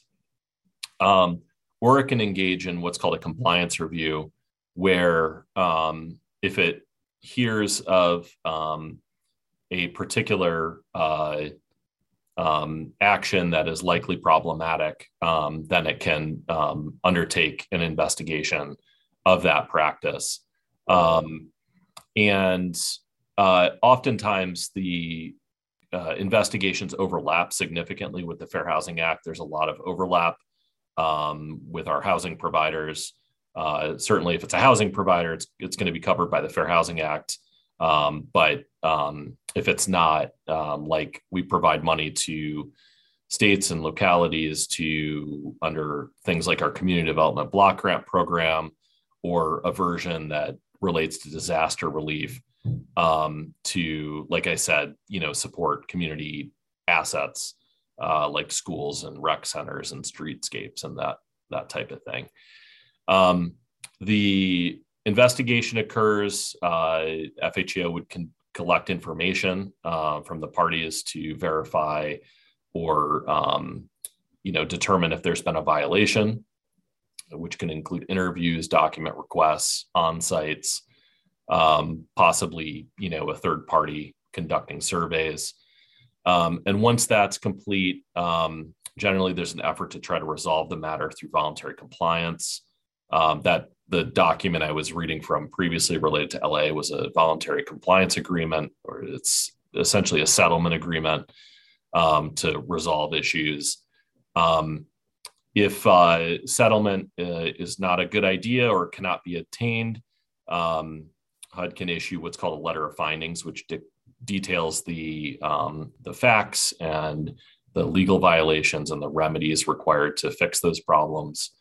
Um, if the the matter cannot be settled after so you know making findings, um, there are a couple of things that that HUD could do. One, it could take the matter before an administrative law judge um, and seek to affect the funding to the particular recipient if it's a recipient of federal funds. Um, and we did that a couple of years ago. Um, that, or it can refer the matter to the Department of Justice, um, uh, similar to what Jeanine was mentioning, although it's at HUD's discretion, um, as she was mentioning with the Fair Housing Act. Um, the FIPS don't um, are focused on the Fair Housing Act and not on um, Section 504 and ADA violations. Those come directly to HUD. But like I said, there's often overlap in those uh, enforcement under those laws. And some of the FIP organizations that we deal with, for example, one of the most active on disability issues is Access Living in Chicago they will frequently handle the 504 or the ADA complaint as well as the Fair Housing Act complaint. And one of the things that's interesting about the Fair Housing Act is there's a lot of case law on the topic of testing. And so I know that um, from time to time, um, blind individuals will wonder if they're being denied rental housing because of their disability. And there is the ability under the Fair Housing Act through these Fair Housing Initiative Program FIP agencies for them to conduct testing. If they believe it's a, a worthwhile use of resources, we fund them and they can go out and test a, a housing provider to determine if someone with a certain protected characteristic is being denied housing because of that. So, for instance, um, there has been testing in the context of uh, blind people who use guide dogs in the past that has identified uh, discrimination because the person used a guide dog. All right, great. Thank you both. Um, do you have any question, questions in the audience? You can take one or two. Any questions? We do. All right. Deb, do you want? All right. Is there, um, yeah, go ahead. Your first hand is Casey. All right, Casey. Okay, my ABS, question. ABS. My question is a little different. I live in a, and I, and I wonder what H, how much HUD is doing about this, and that's online property management. Where I live um, in the condo association, and there's another one not too far from me where another blind person lives. And we both have sighted spouses now. But in my case, everything is online. It's not accessible. Uh, you can, some of the headings and stuff and the documents they send me are accessible, but to fill out anything on their website for, to make a request is impossible. These are, this is an online property management so, what is HUD doing to look into maybe certifying these companies so that that they are compliant when they are actually property management online as opposed to a personal company? So let me ask um, one of the questions that we would need to know in order to respond is whether it is a HUD funded type of housing. Um, so let me tell you from the private housing perspective, what a person would be able to do is to seek a reasonable accommodation. And a reasonable accommodation would involve a discussion between HUD and the housing provider where we would explain that they can either have a process where they accommodate everyone by providing accessible forms that the person does not have to complete on the website, or they make their website accessible. That's probably how we would handle it under the Fair Housing Act framework because there are no accessibility requirements under the Fair Housing Act relating to property management. So it would be a reasonable accommodation process. Billy? Yeah, and um, to Jeanine's point, if it's uh, a Section 504 covered uh, entity. So um, if there's some HUD funds that um, are received by the organization that you're talking about, it's probably unlikely um, based on the where HUD funding goes, but possible. Um, but if there were, um, in addition to reasonable accommodations, similar analysis that Jeanine just laid out under the Fair Housing Act, there would be the obligation to take appropriate steps to ensure effective communication. As we all know, that's wildly not met. Um, and, you know, electronic information is being put out all over the place that is inaccessible. And, um, but, you know, certainly there is a mechanism. The one thing I would say, you know, this isn't really our wheelhouse. Um, it's, it's more the DOJ's or um, private individuals can pursue. Title three of the ADA may apply in a situation like that that has a very similar um, set of requirements for uh, ensuring effective communication. Um, a lot of um, it's become clear over the past, you know, couple of decades that certainly where there's a nexus to some kind of facility, that um, a web only presence um, would have coverage under Title III of the ADA.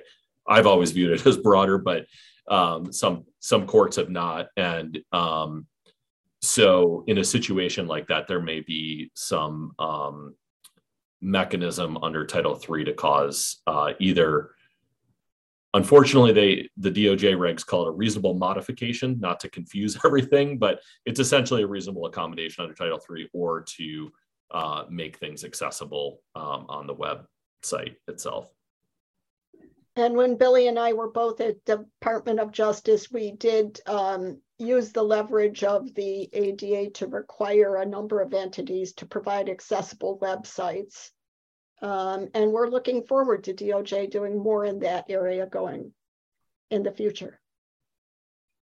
All right. I think we're, I think we're out of time.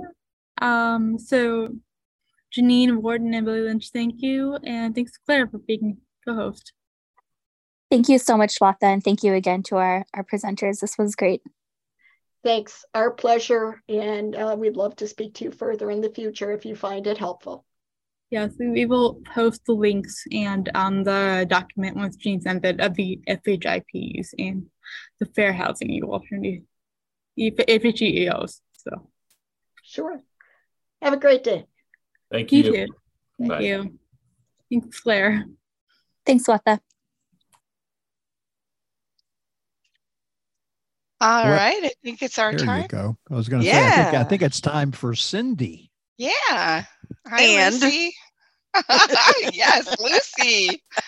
Thanks, it's the Rick. Cindy Cindy Lou connection. That's show. right. Yeah. No, no, absolutely. Uh, Cindy, Cindy and Lucy, Lucy and Cindy. You know. There you go. All one and the same. You guys are Siamese twins, aren't you? Know, are you not? sort of. Well, we're both in Michigan anyway. So yeah, yeah, yeah. So, well, welcome back, everybody. It is the final connection show of this virtual leadership conference. We are so glad to have you with us. And uh, if our host is able to see, uh, Dan Dillon will likely be in He's the audience. here. Okay, All perfect. right. So, uh, Dan, we're going to have you talk. Is Donna with us too? Oh, hi, Cindy, and hi, Lucy. I'm and, here. Uh, All All right. right. Yeah. we're going to have you. Dan talk a little see- bit, and then we'll go to you, Donna. Okay. So, and I'm a. all right. and By the way, uh, you bo- you mentioned both of you uh, reside in Michigan. I'm originally from Michigan, so Really? I was Yeah. born and raised in Kalamazoo. I remember did you not- told me that when I I met did you. not know that, Dan. Yeah. Yes, yes. Yep. So, All right, you are here to talk about the Angel program. So uh, let's hear about it because we don't have a whole lot of time. No, I'll I'll, I'll be brief. Um, the ACB Angel program was probably uh, started in uh, I think in 2014. We wanted to be able to uh, keep our keep members' memory alive. We want to recognize people for their service to the American Council of the Blind. We came up with the Angel program and uh, to, to to get down to the the, the facts, um, we we ask that uh, people that re- that sponsor an ACB Angel uh, contribute five hundred dollars to the American Council of the Blind. They can do this as individuals, uh, as an affiliate. Some in some cases, affiliates have gone in together to, to come up with the five hundred dollars, and probably need to contact Nancy Becker in the Minnesota office regarding the uh, the money, and then uh, in return, um, we ask that uh, that the people that are sponsoring an angel uh, provide us with a, a photograph of, of the recipient and a, a, bio about the recipient. And they get their own uh, web page, and um, in return, in return, uh, ACB provides them with a plaque that uh, is pretty good size, four inches by 12 inches, and along the top of that plaque, uh, in raised lettering, is the name of the recipient and the, the date that they passed. And along the bottom of the plaque is all that information in Braille. And we put that plaque on the what we call the ACB Angel Wall. That is, uh, we we display that in the exhibit hall at our national convention and uh, it's like a three-sided wall. Uh, at this time, we're we're getting short on space, so we're going to have to come up with ways to continue to recognize all these angels. It's been uh, a very successful fundraiser for ACB, but more important than that, we're able to recognize people that that have contributed a lot uh, in the success of the American Council of the Blind and we have a, a, number of people that, that are not even members, but they but they were they were uh, uh, introduced as uh, you know uh, ACB angels. Um, that pretty much is it, uh, Cindy and Lucy. Um, so we're not we're not in any hurry for people to make that angel wall. no. if, no, that's somebody that, does. That, that, it's a it's a bittersweet uh, It uh, yeah. situation because we don't want people to pass on. Um, but if they do, then it's a great program to be able to remember these people. It is, and And it, it has been a well, it's been a successful fundraiser, but more important than that is to be able to to recognize these people. Yeah. And anyone could learn about these folks um, by going to the website and Going finding the right. angels page, and they're all up there. And so uh, you could read about some of these people that Oh. were just really right. involved in our organization. And many, many people hear about Brenda, and many Oh, yeah. don't even know about her. Well, but yes, and and along with the the the uh, the, the ACB Angel Wall, uh, that'll be uh, sh- uh, exhibited in the exhibit hall. We have uh, large print and braille bi- bios of all the people that have become Yes. an ACB Angel, yes, and that's that's very popular. You know, at the, I love in, it. in the Yeah. exhibit hall. Yeah, it's very humbling. It's very humbling to Yeah. read those bios. And uh, anyway, thank you, Dan. Appreciate you're you being here. And sorry I'm not going to see you this weekend, but we'll see you in Schaumburg. Yay. We So- hope so. We hope so. Well, But I you know ladies- somebody else. Oh, go on. You ladies have a great evening, okay? Oh, well, yeah. you too, And Dan. Thank, thank you, thank you for the opportunity. I appreciate it. Thank bet. you. Well, I know somebody else that'll be in in uh, Schaumburg with her with her tinny runners on. hey, Donna, you want to talk to us about the walk? Oh, I can do that. All right. So uh, we are gearing up for the 2023 ACB Brenda Dillon Memorial Walk. Uh, this is the 15th year. Man, that's hard to believe. I remember that first one. Woo. Uh, Um, anyway, so um, how the ACB walk works, uh, we have a theme which was voted or was selected by an ACB member. uh, ironically from West Virginia, but anyway, that that's okay. um, so our theme this year is stepping out with ACB.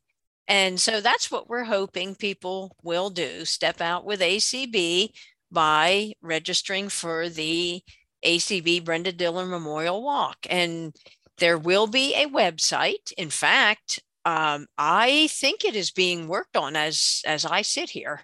Oh, Uh, cool. since I just got a phone call a little bit ago about uh, anyway. Um, so very soon, watch your email and watch the um, daily schedule. Cindy will put it on there, uh, the website to go register. So when you go register, it's twenty five dollars to register, and you don't even have to be going to the convention in Schaumburg. Uh, we hope you can, but y- you still can register for the walk, even if you're unable to go to the convention. Uh, so when you register and pay your $25, you can either uh, register uh, as an individual or you can register as a team member, or you can even uh, become a team captain. Affiliates and committees, uh, both stated and special interest affiliates, and any committee, especially committees that have budgets, um, can create teams and are encouraged to create teams because what happens then is all the the monies that you raise up to 50% of that can come back to your affiliate. So um, it's kind of a good fundraiser for many of our uh, state well and especially special interest affiliates. It's a little hard for special interest affiliates to have fundraisers. Uh, so anyway um, be watching for your email. And what will happen is when we get to Schaumburg on July 1st, and this is going to be really neat. Last year's first time we did it this way, but uh, the walk will actually take place uh, around 6 o'clock p.m. on Saturday, July 1st, and the walk will end as uh, filing into general session. Uh, there will be a walk song, uh, as there has been the last oh, I don't know, six years or however many years. Um, and that'll play as we walk into general session. And that was really neat last year. And we're going to do that again this year. Uh, also, if you are in person, you will have the opportunity to receive a nice bag that has the walk theme and uh, shows the walk sponsors uh, and it's also a wonderful bag to carry around the exhibit hall to fill with Yeah. many goodies. So I think that's all I have, Cindy. Well, and don't forget all the different things you're doing to encourage Oh, people I to forgot. give. yeah. So, right? you know, I don't know if anybody knows, but ACB is 62 this year, almost as old as me. um, so, but uh, we, we we're the walk committee has has kind of decided to use 62 as a, a number for various opportunities for people to uh, win some gift cards. Um, so first of all, the the probably the most important part of it is the uh, fundraising goal is to raise at least $62,000 for ACB and its affiliates. But if you are the lucky 62nd person who signs up for the walk, and yes, we we have way more than 62 people. We have the last several years. But if you happen to be that lucky 62nd person, you will receive a $25 gift card. And we're eh and we're gonna have to make this part really quick. So there's other So ways no, to the- write the- Then the, the first team who raises six thousand two hundred dollars will receive a prize of some sort, probably a gift card or of something. And then the last opportunity to win is if you are the first person to uh, get sixty-two individual donations. Wow. Uh, All yeah. right. So- Awesome. So Yeah. Thank you. go you. sign up as soon as that's available. We will post it in the Oh, yeah. community email for sure. It'll be in dots and dashes, all that stuff. Thank you, Donna, so Thank you. much. Lucy, let's let's hear what's coming up to the end of today. We have one hour left. Yep. What's happening? okay, we've got ACB, uh, excuse me, accessible voting, and uh, uh, that's going to be a panel, panel headed by Karyn Campbell of the Illinois Council of the Blind. And then at 5:55, we have a wrap up by President Dan, and that's the end of the day. Oh my gosh, can you believe oh. it? It's come to an end. This is just gosh. wild, isn't it? Yes. It's, it's been a lot of fun. Thanks, it Lucy, sure has. with me. Oh, I love it. Yeah, it's been my Good. pleasure. I've loved it too. so don't forget to check out the mini mall. And if you're going to be at the rally and at the leadership conference in person this coming weekend, there will be some of those products from the mini mall in the back of the general session room. So you could check some of that out yourself and purchase things right there. Johnny on the spot. acbminimall.org is the website, or you can call 612 332 3242 if you need assistance. Yeah. But yeah, get that, get your uh, ACB uh, garb and show ACB off everywhere you go. And thanks, everybody. I hope you've enjoyed the conference. We're going to turn this back over, I think, maybe to Clark. That's yes? right, Cindy. Hey, right. hey, hi, Clark. I'll see you soon. Thank you and Lucy both so much you for these fabulous. You're welcome. Shows. All right, um, thank you. And I'd like to take a moment of host or a moderator privilege here because hopefully many of you did not even notice that the ACB National Office was having some technical difficulties today. And for nearly an hour, we actually had a fire alarm going off in our building. Uh, but several of our core values are flexibility and collaboration. Uh, so a big shout out again to Cindy and Lucy, the ACB media team, as well as our uh, committee chairs, board members, hosts, and panelists who uh, remained flexible and stepped in to lead panels uh, when Swatha and I were unavailable. So again, thank, thank you all for making today a success um, and being here to share, share this experience and this information with ACB and our members. So last but not least up for today, as Lucy mentioned, we have a panel on remote accessible voting. This will actually be in two parts. So first we have some of the uh, folks from ACB affiliates who are very active in their state affiliates on remote accessible voting. And then we'll hear from one of our sponsors, uh, Enhanced Voting, as well as one of their partners, Access Ready, about the work they are doing to make remote and absentee voting more accessible for people with disabilities. So at this point, I'd like to welcome our guests from ACB of Indiana, the Illinois Council of the Blind, as well as from ACB of New York. So we'll just go down the list here. Uh, from ACB of Indiana, we have Dee Ann Hart. Dee Ann, how are you doing today? I'm doing great, and uh, I, I'm pleased to be here, and I hope the weather is as nice there as it is here. Thank you. And next, from the Illinois Council of the Blind, we have Karyn Campbell. Karyn, good afternoon. Good afternoon, Clark and everybody. Um, glad to be here, and I hope the weather is nice where you are. and I hope the nice weather holds for the currency rally here in DC on Friday, March 10th. You and uh, me both, because I'm not sure whether it's whether it's going to from what I've been hearing on WTOP. All right. And then from ACB of New York, we actually have uh, two individuals because the well, they've had a change in their advocacy chair and both bring expertise in the various advocacy tools they've used to increase access for remote accessible voting. So, first, Ian Foley, good afternoon. Hi, Clark. How are you?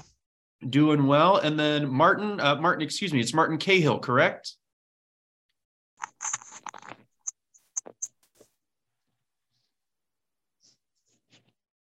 Martin, do we have you on audio? I just sent him and asked to unmute. Aha. So Martin, once you uh, get that pop up, if you could please unmute and we will bring you into the conversation.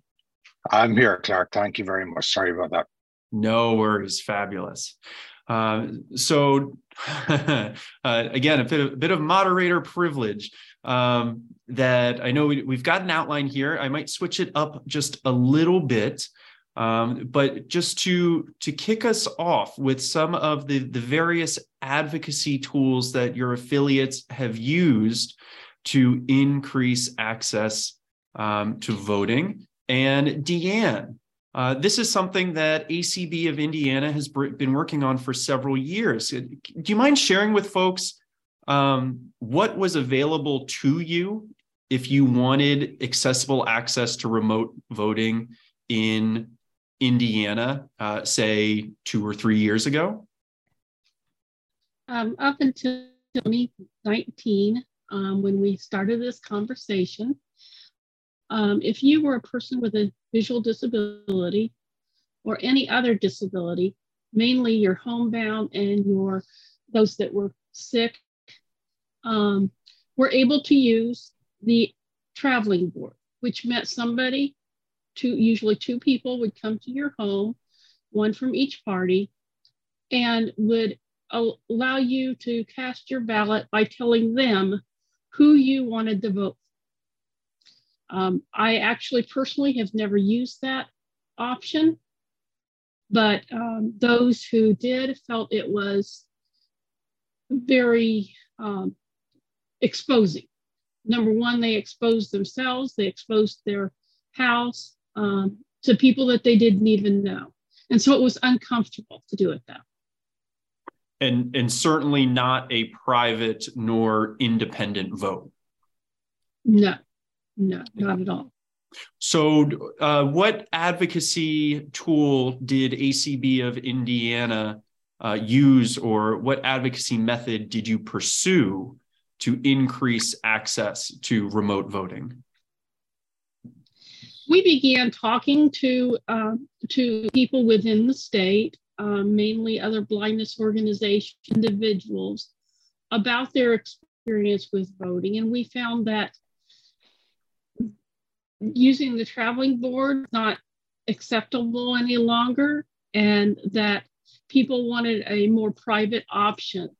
Um, beyond that, we also started talking to other people who had experience with voting laws, uh, which led us to talking to people outside of our state as well as people within our state. Um, we found that the conversations um, were very enlightening in that we found that we were not the only one experiencing the difficulties that uh, were being shared with us in voting. Also, we found that there were some leaders in the process that we could um, learn from. And, um, and so through connections, not only in state, but out of state, uh, we started looking at the options we had, which was legislative or going through and doing a lawsuit.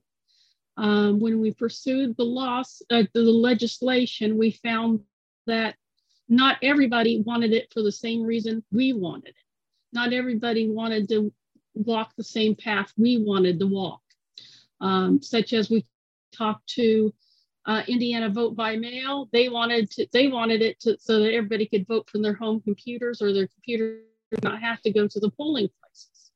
Whereas what we were looking for is the an option that somebody could use if for some reason they couldn't go to the polling.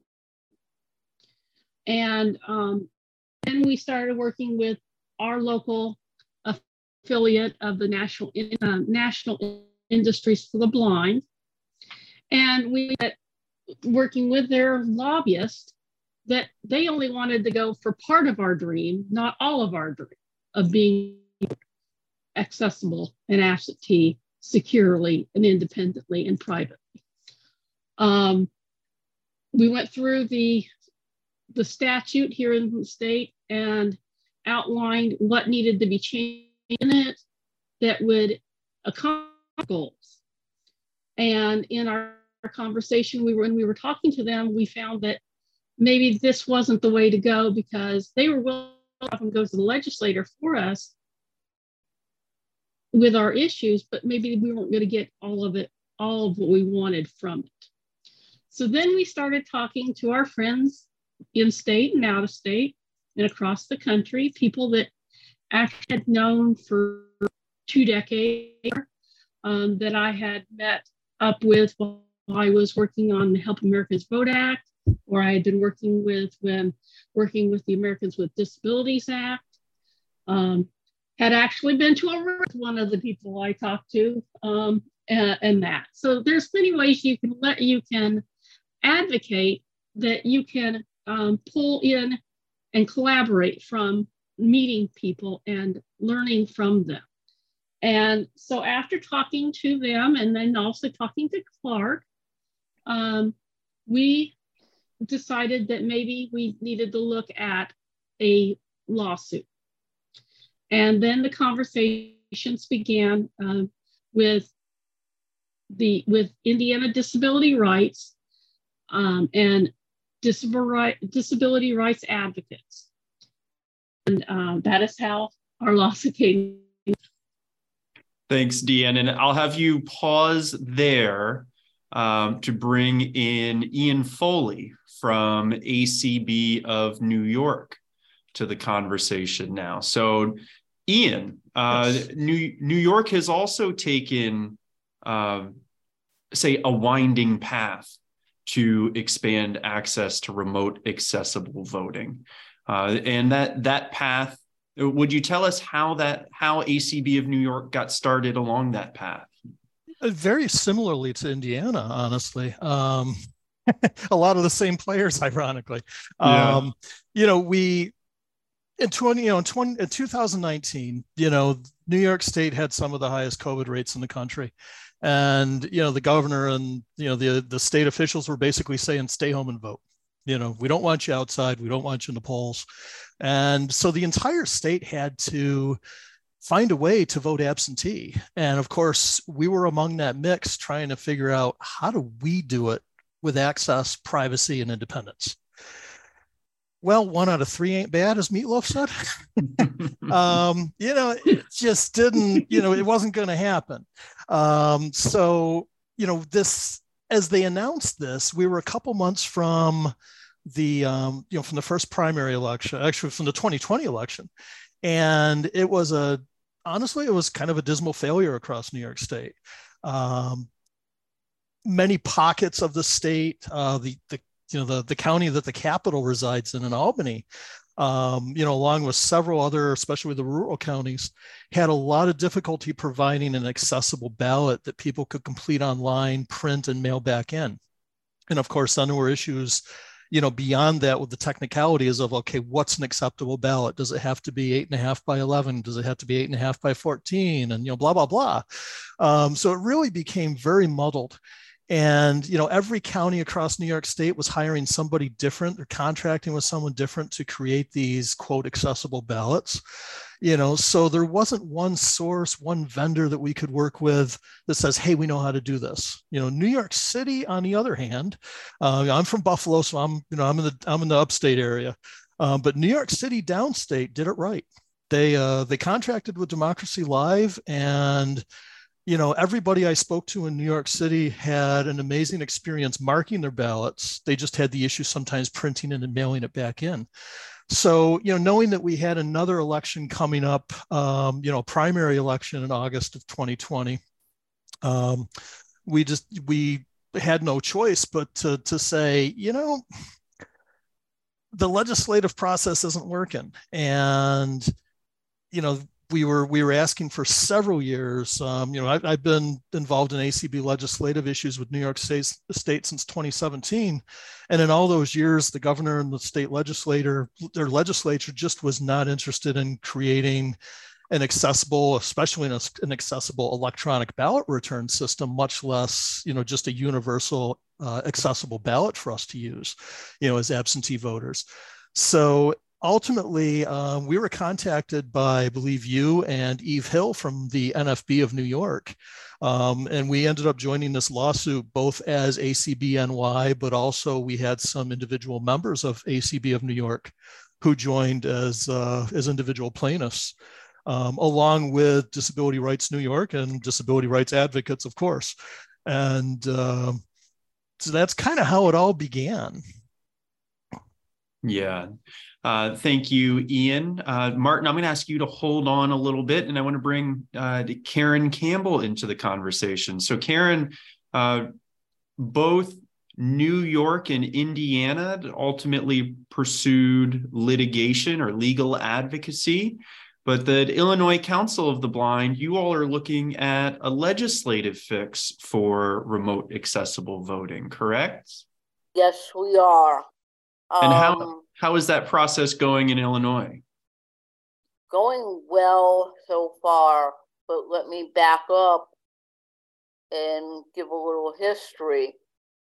In 2020, as we all know, the pandemic uh, hit. Who could have predicted that?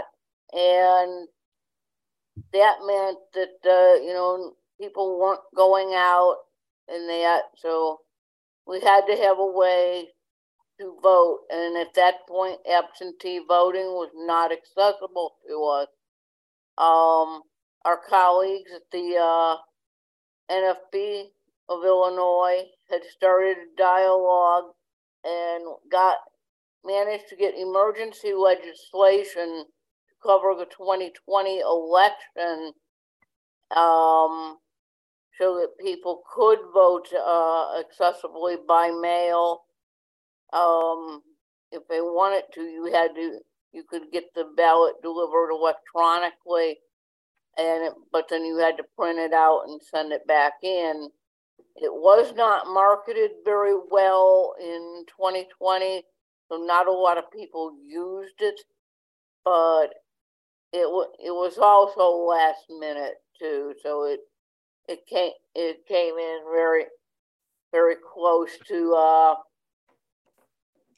the election, the time that you would uh, want be turning around, vote by mail, and that. So after that, um, we we wanted to pursue a legislative uh, fix for this, and we were told that uh, that might be possible. Well, 2021, we tried.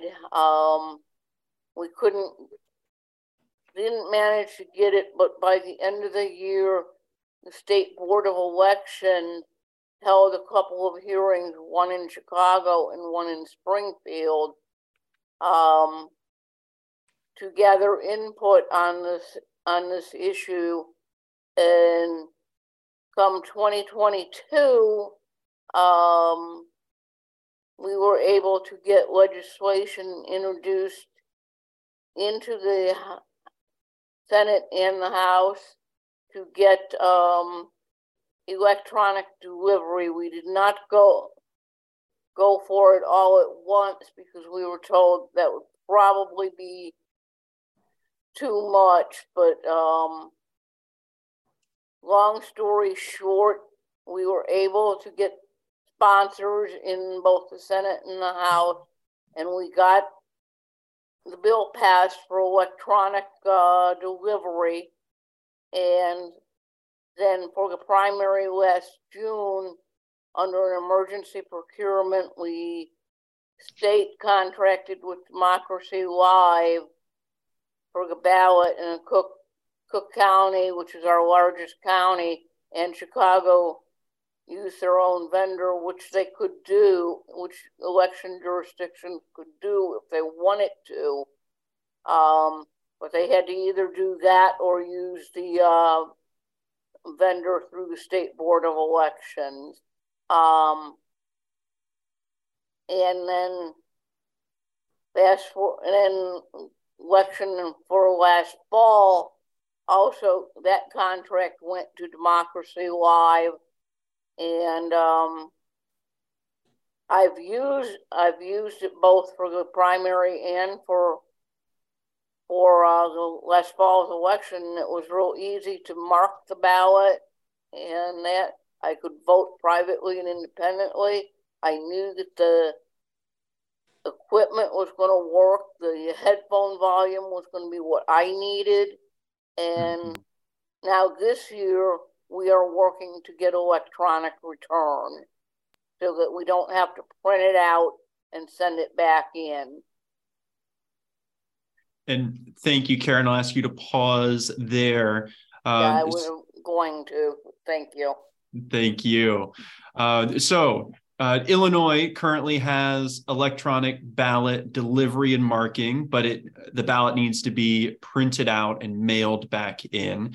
Ian, it sounds like that's the current state in New York as well. You can receive your ballot electronically, you can complete it electronically but then you have to mail it back in, correct? That's correct. And we had uh, our state board of elections after in July of uh, July of last year. We or yeah, we had to uh, basically sue the board of elections or actually bring them back to court uh, mm-hmm. be and you know because they failed to comply with the you know with the the judge's order uh, with our settlement agreement so the judge basically said find a solution you know or you're going to face contempt to the board of elections and uh, the board of elections pretty quickly contracted with uh, enhanced voting and i'll tell you the the product was was really good uh, from a you know from an absentee a remote absentee ballot that you still had to print and mail the the access aspect of it was phenomenal you know across the state so kudos.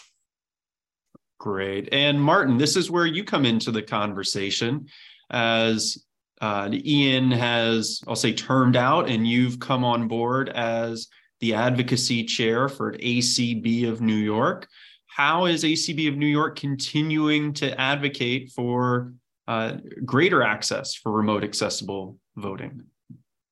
All right, uh, thanks, Clark. Um, and you know, I, I I've come into a, into a good committee. Uh, our, our, legislative committee is is very experienced, um, uh, very knowledgeable. Uh, thanks to Ian, um, his his past leadership uh, alongside his co-chair uh, Megan Parker, they, they did a, a, great job, and, and the team were great. You know, I, I, I see this really as a, as a team effort for everybody. Um, so we we do have the uh, accessible ballot, right? Um, so the, the next piece that we want is is to be able to to return it online. Obviously, closes that that that loop. Um, so the way I kind of I, I've looked at it and, and how we've been moving forward with it is um, you know, pick a pick a destination. Like it's like a road a road map and a destination, and the destination being uh, get the the bill signed into law. So if you keep that always as as the target, uh, that's where where we need to get. So what what do we need to get there and and and map out that process.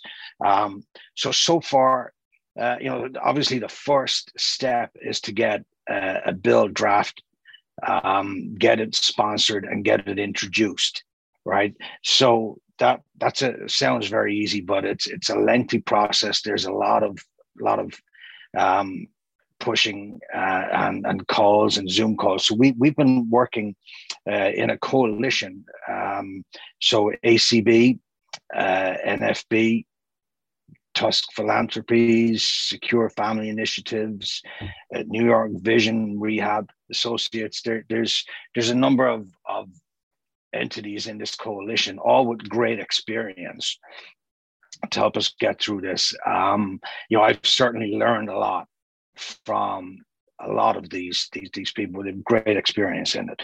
So we we pushed hard with the in, in, in both the assembly and the Senate, and we got that bill uh, introduced just last week. So we're, we're very very pleased. So that's a big step on the road for us to get going. Um, that that allows us the electronic ballot return. Um, it was introduced last Thursday, and we're hoping to have bill numbers sometime this week, any day this week, maybe next week. Uh, but that's just the first lift, right? So now the, the second lift, uh, we've already started uh, in trying to schedule some meetings. Uh, we, we want to do a, a, number of different campaigns, like uh, first of all, we, we've got to get media awareness.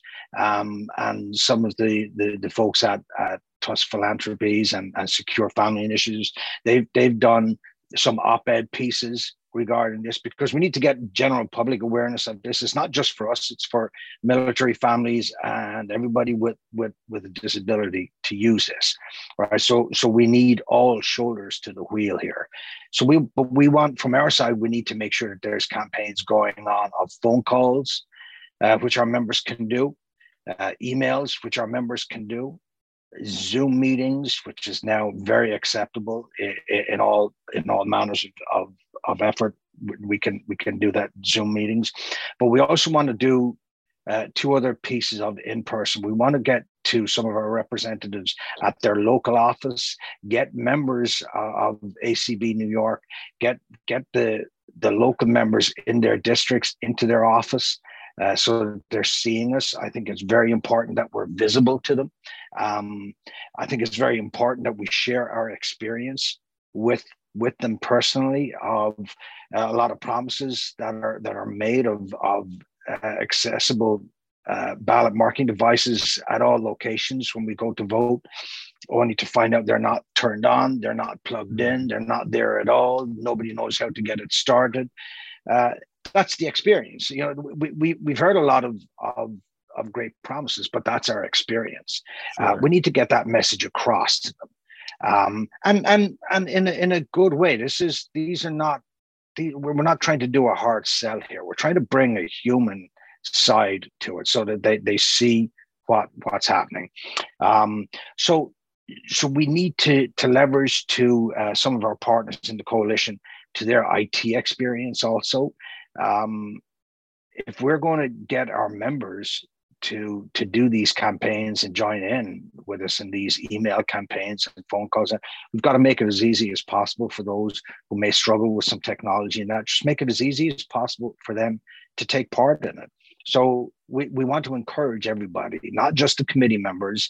Uh, we want to encourage everybody to, to get involved in it. But we also have a day that we plan. It would probably be in mid April, where we will um, all show up uh, in numbers at the Capitol um, in Albany. And uh, we will have meetings scheduled with as many people as we can fit in and, and walk around those held halls and, and introduce ourselves to everybody.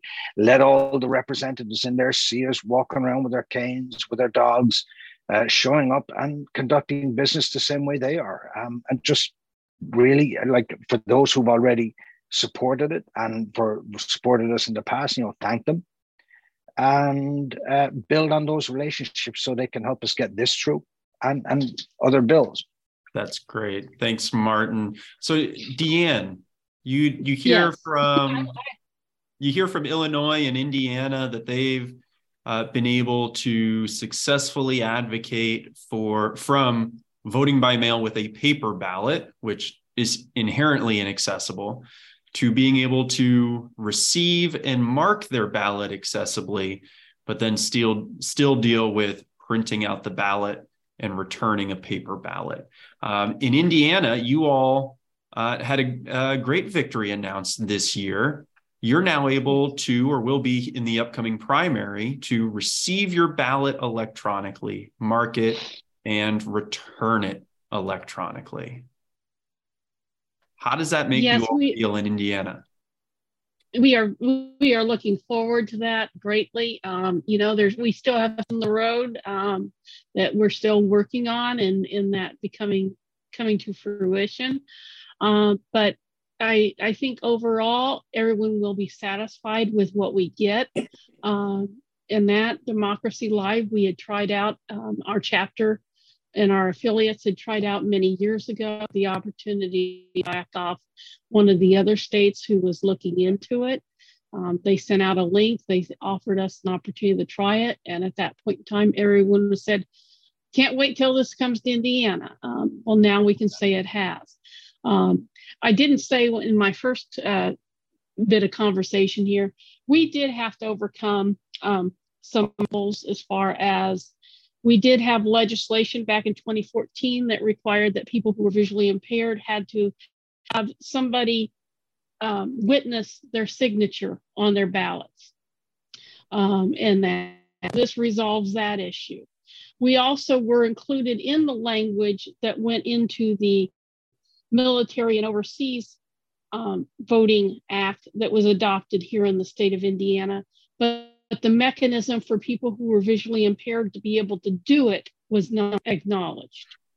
And that and that is one those are two things that the suit has helped us overcome um, is by by being able to have a ballot that we can get electronically and we can return electronically, we overcome those the obstacles that had been left behind.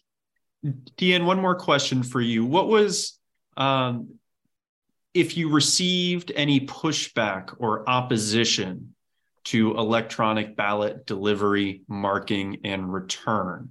What was some of the main opposition you heard or faced in Indiana?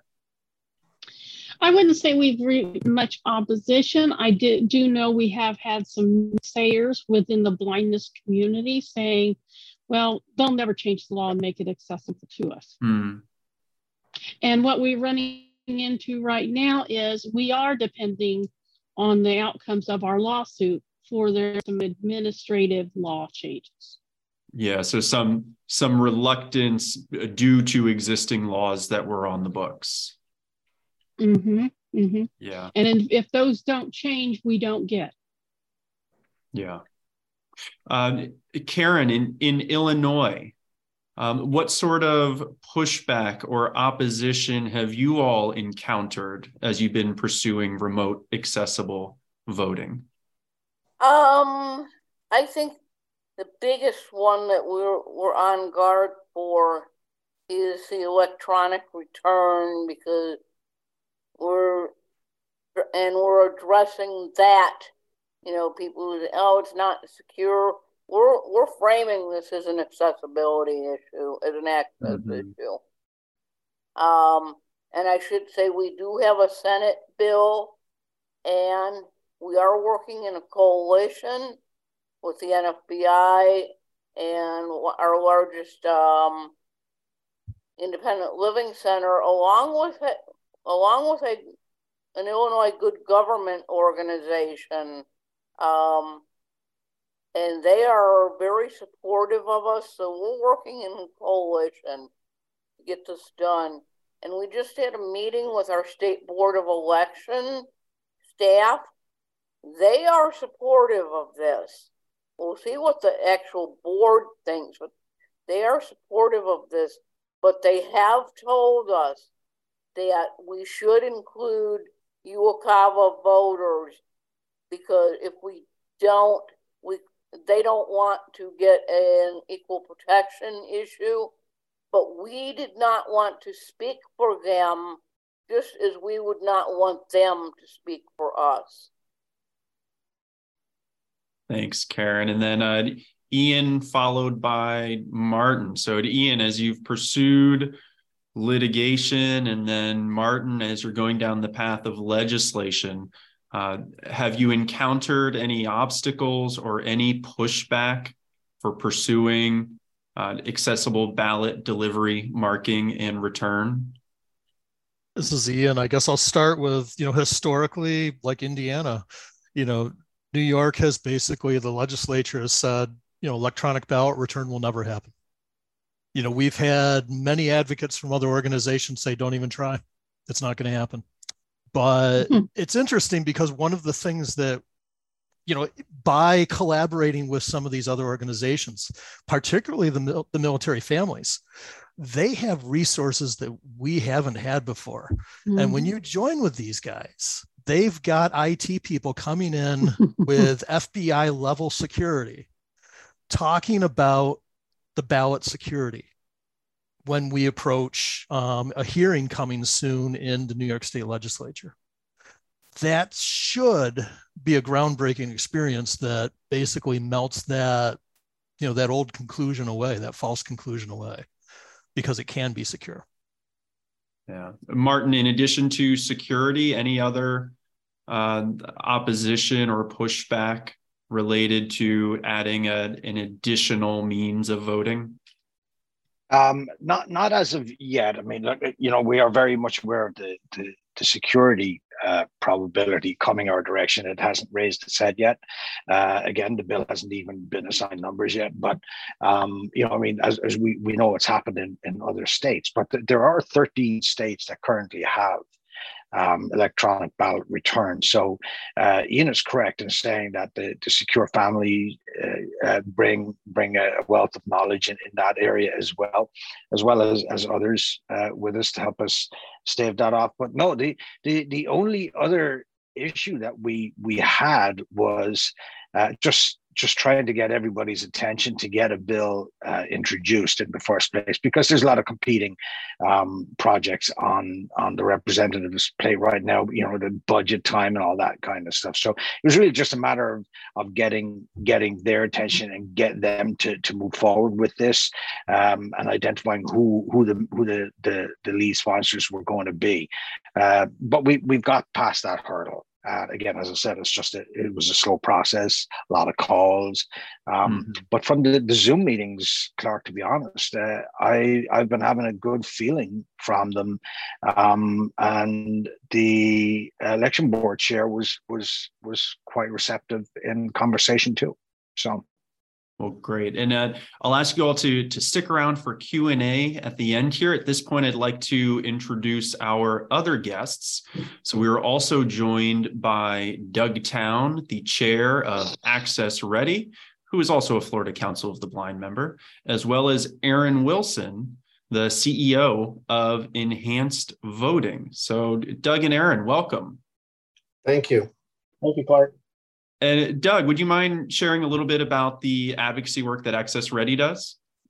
Sure, and it's a real pleasure to be with you all today. Access Ready uh, is a national advocacy organization that works specifically on accessible information and communications technology issues. We were formed about five years ago to work only on these issues. So we work at the national level. Um, I have the pleasure of working with Clark through CCD uh, and, and other organizations. And we advocate uh, both with the federal government, but also with state uh, and local governments as well, uh, as well as businesses. But we also advocate with the providers of technology. And we do that by advocacy and also we do some consulting with those organizations uh, to help them understand why things need to be accessible and how best uh, to make those things accessible. So we also provide some testing and, and those kinds of things. Myself personally, I've been involved in accessible voting since December of 2000 when I realized that because of the Florida election, there was an opportunity to bring about accessible voting. And of course, there were a lot of people involved back then, uh, Jim Dixon and others, uh, in bringing about uh, the Help America Vote Act and the standards for accessible voting machines. Uh, I was involved in the development of the AutoMark, which a lot of you probably know uh, was one of the first ballot marking devices, uh, and other accessible voting systems. And we work uh, with other parts of, of the election system as well, including poll books and, of course, for the last year, we've been working uh, with enhanced voting uh, on how to uh, expand access to voting uh, that, that what you all have been talking about, but also for groups that are currently not yet served uh, by accessible voting. So that's that's access ready in a nutshell.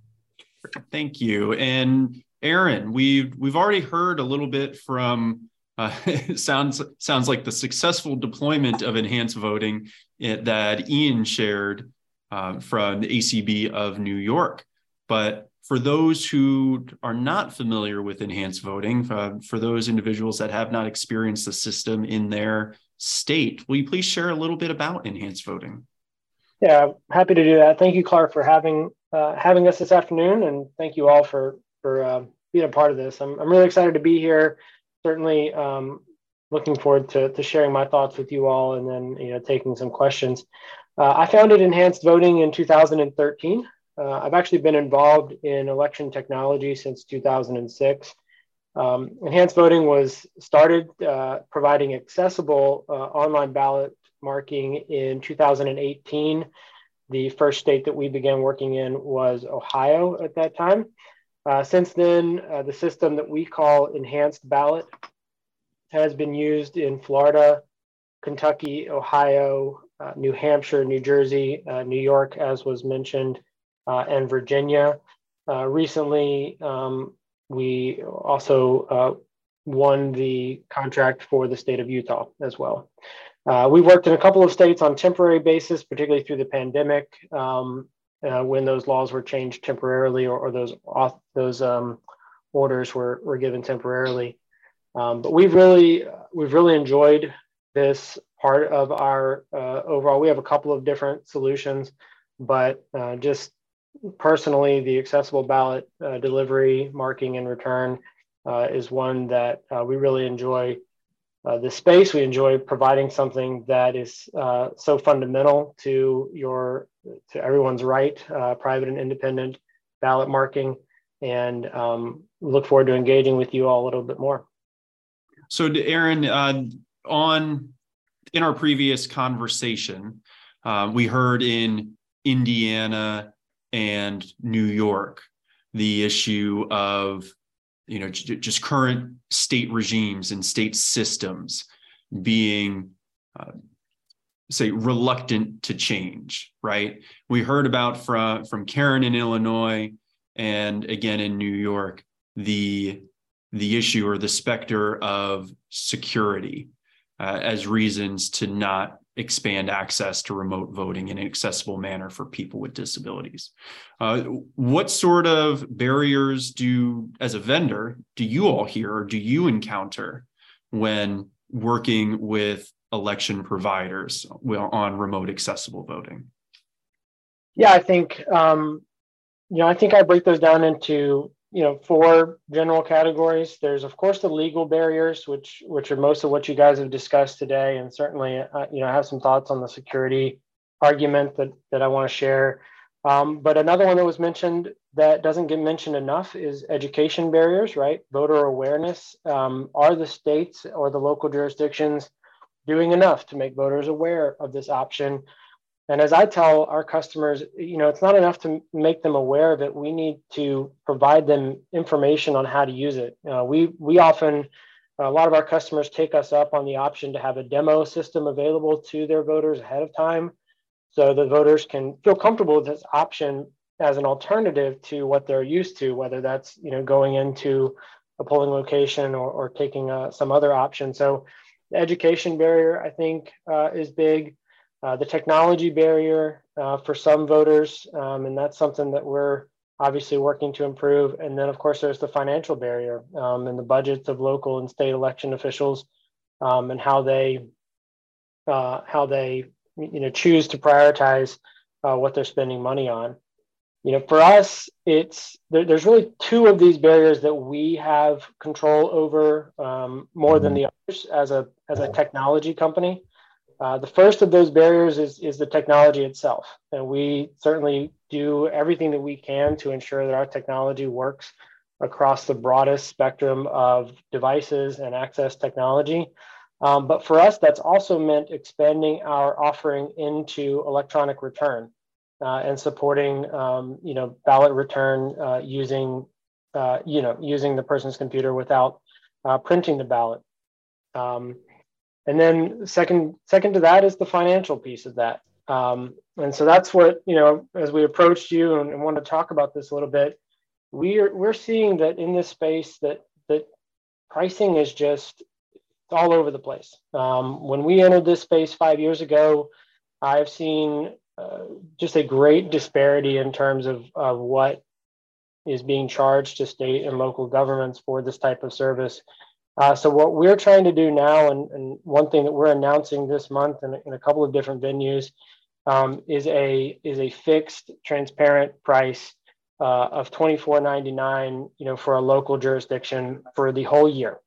So uh, regardless of how many elections a jurisdiction has, regardless of how big that jurisdiction is, um, you know, we're setting a, a fixed annual price that local jurisdictions can look to for, uh, you know, and they know that's a reliable price. They don't have to approach us to get any sort of quote or go through any extensive process. So we hope that that publishing that price, bringing some transparency around this process and the cost of, of providing these services will will help jurisdictions that don't currently provide an accessible absentee uh, option. Uh, we hope we hope that that will encourage them and, and take away one more barrier that that they face. That's great. Thank you, Aaron. And, and we'll talk a little bit more about uh, price, or I, am sure as uh, state elected officials think about it, what's this going to cost, right? Um, as they work on their their budgets. But before we go deeper on that, just to circle back to the technology. So, uh, remote voting, and certainly voting by means other than vote by mail with a paper ballot, I, that technology is not new, right? I mean, that, and I guess I'll start with Doug first, but uniform military and overseas voters have been able to v- vote electronically for longer than people with disabilities. I believe it's now over 30 states allow UOCAVA voters to vote absentee via electronic ballot. And now we're over 10 states that are allowing voters with disabilities to do the same. So is is technology a barrier at this point or is it simply a, uh, an education issue as Aaron was mentioning? Well, um, first of all, technology, accessible information and communications technology and making that technology accessible is, we like to say, no longer rocket science. um, we've we've cracked the touch screen. We've we've uh, you know most of the necessary utilities to make technology accessible have already been invented. Now, as people invent new technologies, obviously accessibility needs to be first and foremost, and that's one of the things we we advocate for. But making uh, products accessible uh, really isn't a stretch anymore, and I think that uh, this this is very important when it comes to opening up accessible voting to disability groups that aren't currently served, like the deafblind, for example. Um, we have been working with Aaron and talking with them uh, and looking at technologies that are already currently in the field that could be adapted to provide uh, accessible voting uh, for the deafblind community. Which uh, and and of course once once we demonstrate that, and I, and I apologize, Clark, if I'm jumping ahead on you, but once we demonstrate that, then it's going to be up to ACB and all the other blindness organizations and deaf deafness organizations uh, to help uh, get that accepted uh, under law at the federal level and the state level uh, so that our our friends who are in the deaf-blind community you know next after that is is uh, voting for people with developmental disabilities who perhaps do not read uh, you know we know technologically how to resolve these issues. Mm-hmm. So it's, it, but it will take advocacy. But to answer your question, it's not rocket science anymore. And there's no excuse for yeah. inaccessibility any longer. So, uh, Karyn Campbell, is, in addition to being involved in the voting advocacy for the Illinois Council of the Blind, is also a co chair of ACB's Sight and Sound Impaired Committee. Uh, mm-hmm. Karyn, if you are able to unmute, yeah, I am unmuted. Is voting access something that you hear about a lot from either the SASE committee or the deaf-blind community? Um, I think it it is an issue. I I don't know, can't say how much we've heard about it. Um, but I think it is an issue. Um, and, is, um, and is that an issue for in-person voting as well as absentee voting? Definitely for in-person because a lot of places you can't for example, can't hook up a your own braille display to that equipment, and they won't. They don't. They're skittish about it for security reasons. Um, I would think for absentee, I can't speak to the solution that we use in Illinois. It works with a screen reader, so I'm told that if it works with a screen reader, it should work with a braille display because screen readers power braille displays. So I don't know. This is a group that probably under is underrepresented among voters. And I think there needs to be education to change that. Clark, yeah. if I can jump in for just a second, please give you a little bit of experience that I had. I was at the uh, National Association of the Deaf convention uh, several years ago, um, talking with them about uh, accessible check-in at the polls, uh, and I was um, buttonholed, we'll call it, surrounded by about 20 members of the deaf-blind community and their interpreters, who all said basically, we know what you've done uh, when it comes to accessible voting, and we see what you're doing when it comes to uh, accessible voting for the deaf, as far as like uh, instructions by ASL and and so forth, which we were there demoing. And they basically said, "What are you going to do for us?" Uh, and we had quite a conversation. And I said, "If we find a solution, it will be up to you to advocate with Congress and your state legislators to allow it. Uh, and that was kind of the, the way we, we resolved the discussion. But these advocates were very adamant that they wanted to vote independently. And they, they were looking for us, they were looking for a solution. So uh, it was fortunate that a, a year or two later, uh, I met Aaron and we started talking about how that might uh, how that might be accomplished. And I, I, don't want to get into the weeds on how it would be accomplished, but we're sure uh, pretty sure that that uh, that we can do that, and we'll hopefully demo that in the next. Uh, but uh, I'm I'm more concerned about the politics uh, and the advocacy side of of making that happen than I am the technology side. Well, and certainly within ACB, we want to ensure that all of our members uh, whether part of the deaf-blind community or with uh, multiple you know, physical mobility, dexterity impairments in addition to blindness, that everyone is able to access the technologies necessary for accessible voting. And was that right. was that Dee Ann? Yes. Yeah, this is Dee Ann. Uh, there's two issues I want to bring up that came up just in that listening to that. One, we also did uh, have had the, the experience of hearing from our members that have dual sensory impairments um, that voting in the polling isn't necessarily accessible in it. There are many factors involved that make it inaccessible, such as the noise uh-huh. level of a, in a in a polling place. Um, not only but people the knowing how to interact with the person with dual sensory. Um, the other thing that I ran into was when we were talking about to our Secretary of State's office and to the Indiana Election Commission about um, going forward with this. One of the things they said is, well, if we're going to make it accessible for the just for the blind, what about other disabilities, and how do we how do we put a ceiling on that?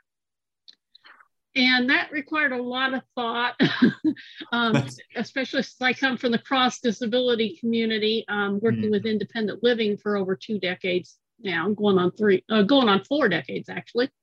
Um, how, how do you narrow that scope and not infringe on some somebody out there not being able to vote? Um, and but yet we didn't want to open it clear up to the vote by mail population that just wanted to vote for the convenience of being able to vote mm-hmm. from home.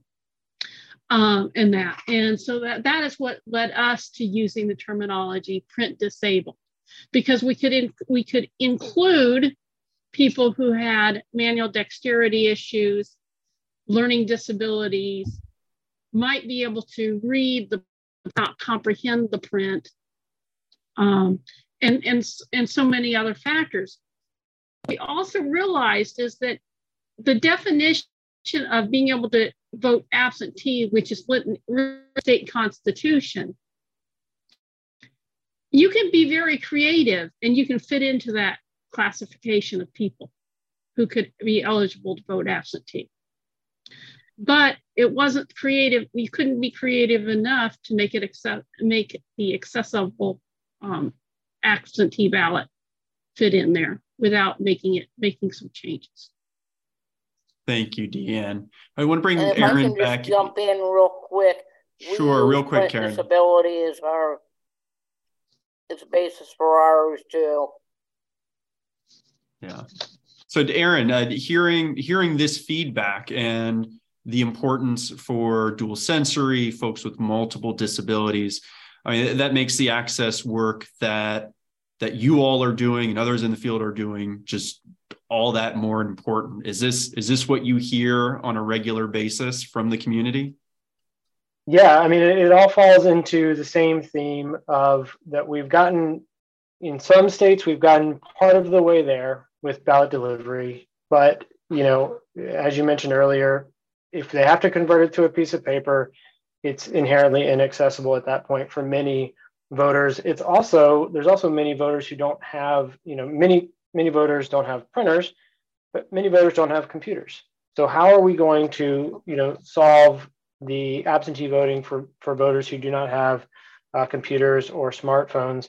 Uh, and so really it all comes back and it really hinges on the uh, the legal uh, you know issue with electronic return and you know that is uh, because once we have electronic return, we can have a fully digital process that we can make available over telephones, um, you know, non non smartphones, uh, certainly smartphones, uh, note takers, uh, and other and other you know sort of broader range of devices. Once we have um, electronic return permittable.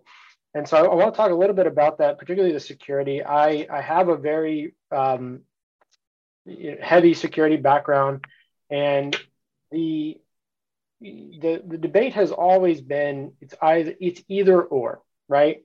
Mm-hmm. uh, but i want to i want to share with you guys a little bit there there is a a technology out there that has largely been in the academic literature uh, for about 20 years. You know it's not new um, as we've as we've mentioned but it hasn't been used um, in products. It hasn't been used in solutions that have been sold and it's a technology, it's an approach called end to end verifiability. And what it is, uh, simply, simply put, is it's a way of protecting the ballot from the voter's device through the transmission and tabulation process. It protects the privacy, it protects the independency, and it allows for verification of, of the parts of that process that the security advocates uh, will claim are the insecure parts, right? So when you're facing pushback in, in legislation and folks are saying it's insecure or it can't be secure, uh, there's a couple of things they're, they're going to point to. And the end to end verifiable technology and approach actually mitigates those. Um, and so I, w- I would just encourage, I don't want to take up too much time, um, but if you're going to have that conversation um, and debate around security, um, you know, I would push that, you know, end-to-end verifiable approach is both accessible and secure. We're not having to sacrifice the way we've traditionally thought about sacrificing one or the other. Um, we, we really can do this uh, if we uh, if we kind of embrace that. And that isn't necessarily embracing one vendor. There, end-to-end verifiability is not something unique to one uh, one vendor. It's actually a it's a it's a it's a more of a scientific protocol you have to follow, but you can implement it a bunch of different ways. So you're not limiting yourself to, to one uh, vendor um, in doing that. However, that is the approach we are taking. Uh, and that is you know, something that we are rolling out this year um, as a part of our solution. So, Aaron, we are we are reducing uh, technology as a barrier, right? As Doug said, it's not rocket science. We're increasing education both of election workers as well as voters of what's what exists, what's out there, what the possibilities are to increase access um, in accessible voting and voter turnout. You just uh, highlighted how we no longer have to choose between security and accessibility. Um, there are solutions that we can have both. Um, the other item that I know some of our affiliates and our members have heard about is the cost of these systems. Um, so I'll just ask you to, to reiterate what enhanced voting is doing to also you know, tear down that pillar of this is too expensive for us to implement for people with disabilities to vote. Yeah. Yeah. So what I've noticed in in like I said, we've been doing this now for five years. What I've noticed is that there's a lack of transparency around pricing um, in this in this space in particular, and in some cases that has led to um, prices that just are are are significantly high. Um, so we wanted to take an approach that you know where we could offer a, a transparent price that you know would sustain us as a company um, but would be low enough that even rural jurisdictions um, across America, of course, large jurisdictions as well, you know, could afford it. Um, and so we are, are announcing a, a, program where we're offering our entire solution. There's no, uh, we're not cutting, um, you know, any accessibility. We're not cutting any any features for voters. Uh, it's our entire solution uh, for for 24.99 for up to 250 voters in the jurisdiction. And so that's, you know, roughly $10 uh, a voter. Um, we've seen cost, you know, 10 times that for small and medium jurisdictions um, across, you know, the U.S. So, um, you know, that's that's what we're rolling out this month. Uh, again, we've we've built the system to this point uh, to where uh, jurisdictions, our implementation time is very limited. Uh, our feature set has now been, you know, pretty well proven that most jurisdictions in America can use our system without us having to do any custom work for them. Uh, so we're now able to basically price this as a as a traditional commercial offering, um, not as any sort of custom uh, developed offering you know, so that's what allows us to, to put it out there as a fixed price.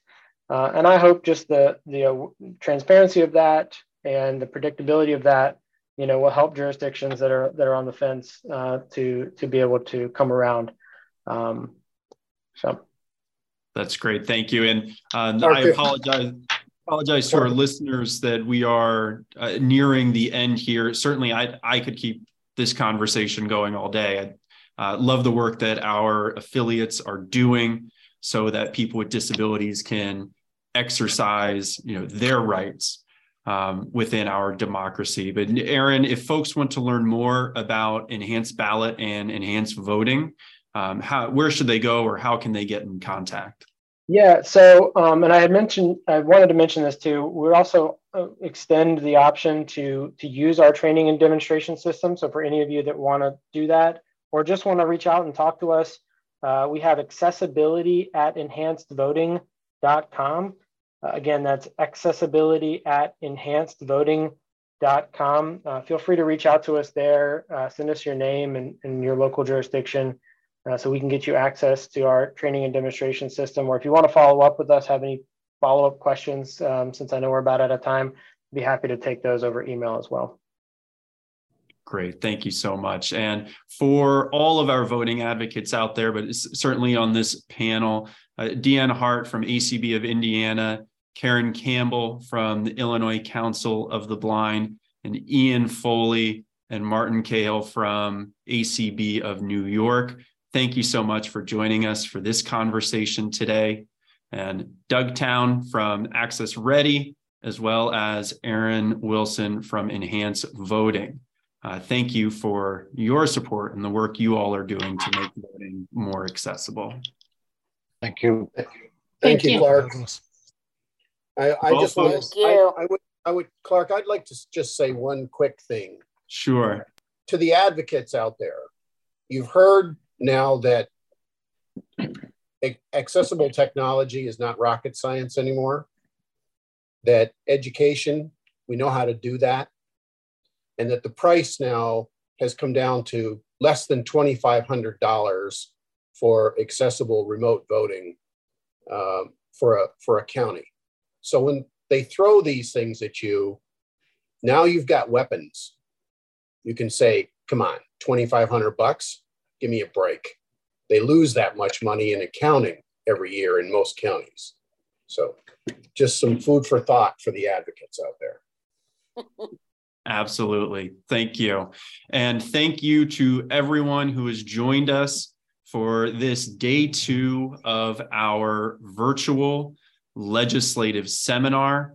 Um, again, big thank you to our sponsors, the 71 individuals out there that are helping to sponsor this event, as well as our Beltway sponsors like Enhance Voting, Waymap, Vispero, and the American Printing House for the Blind.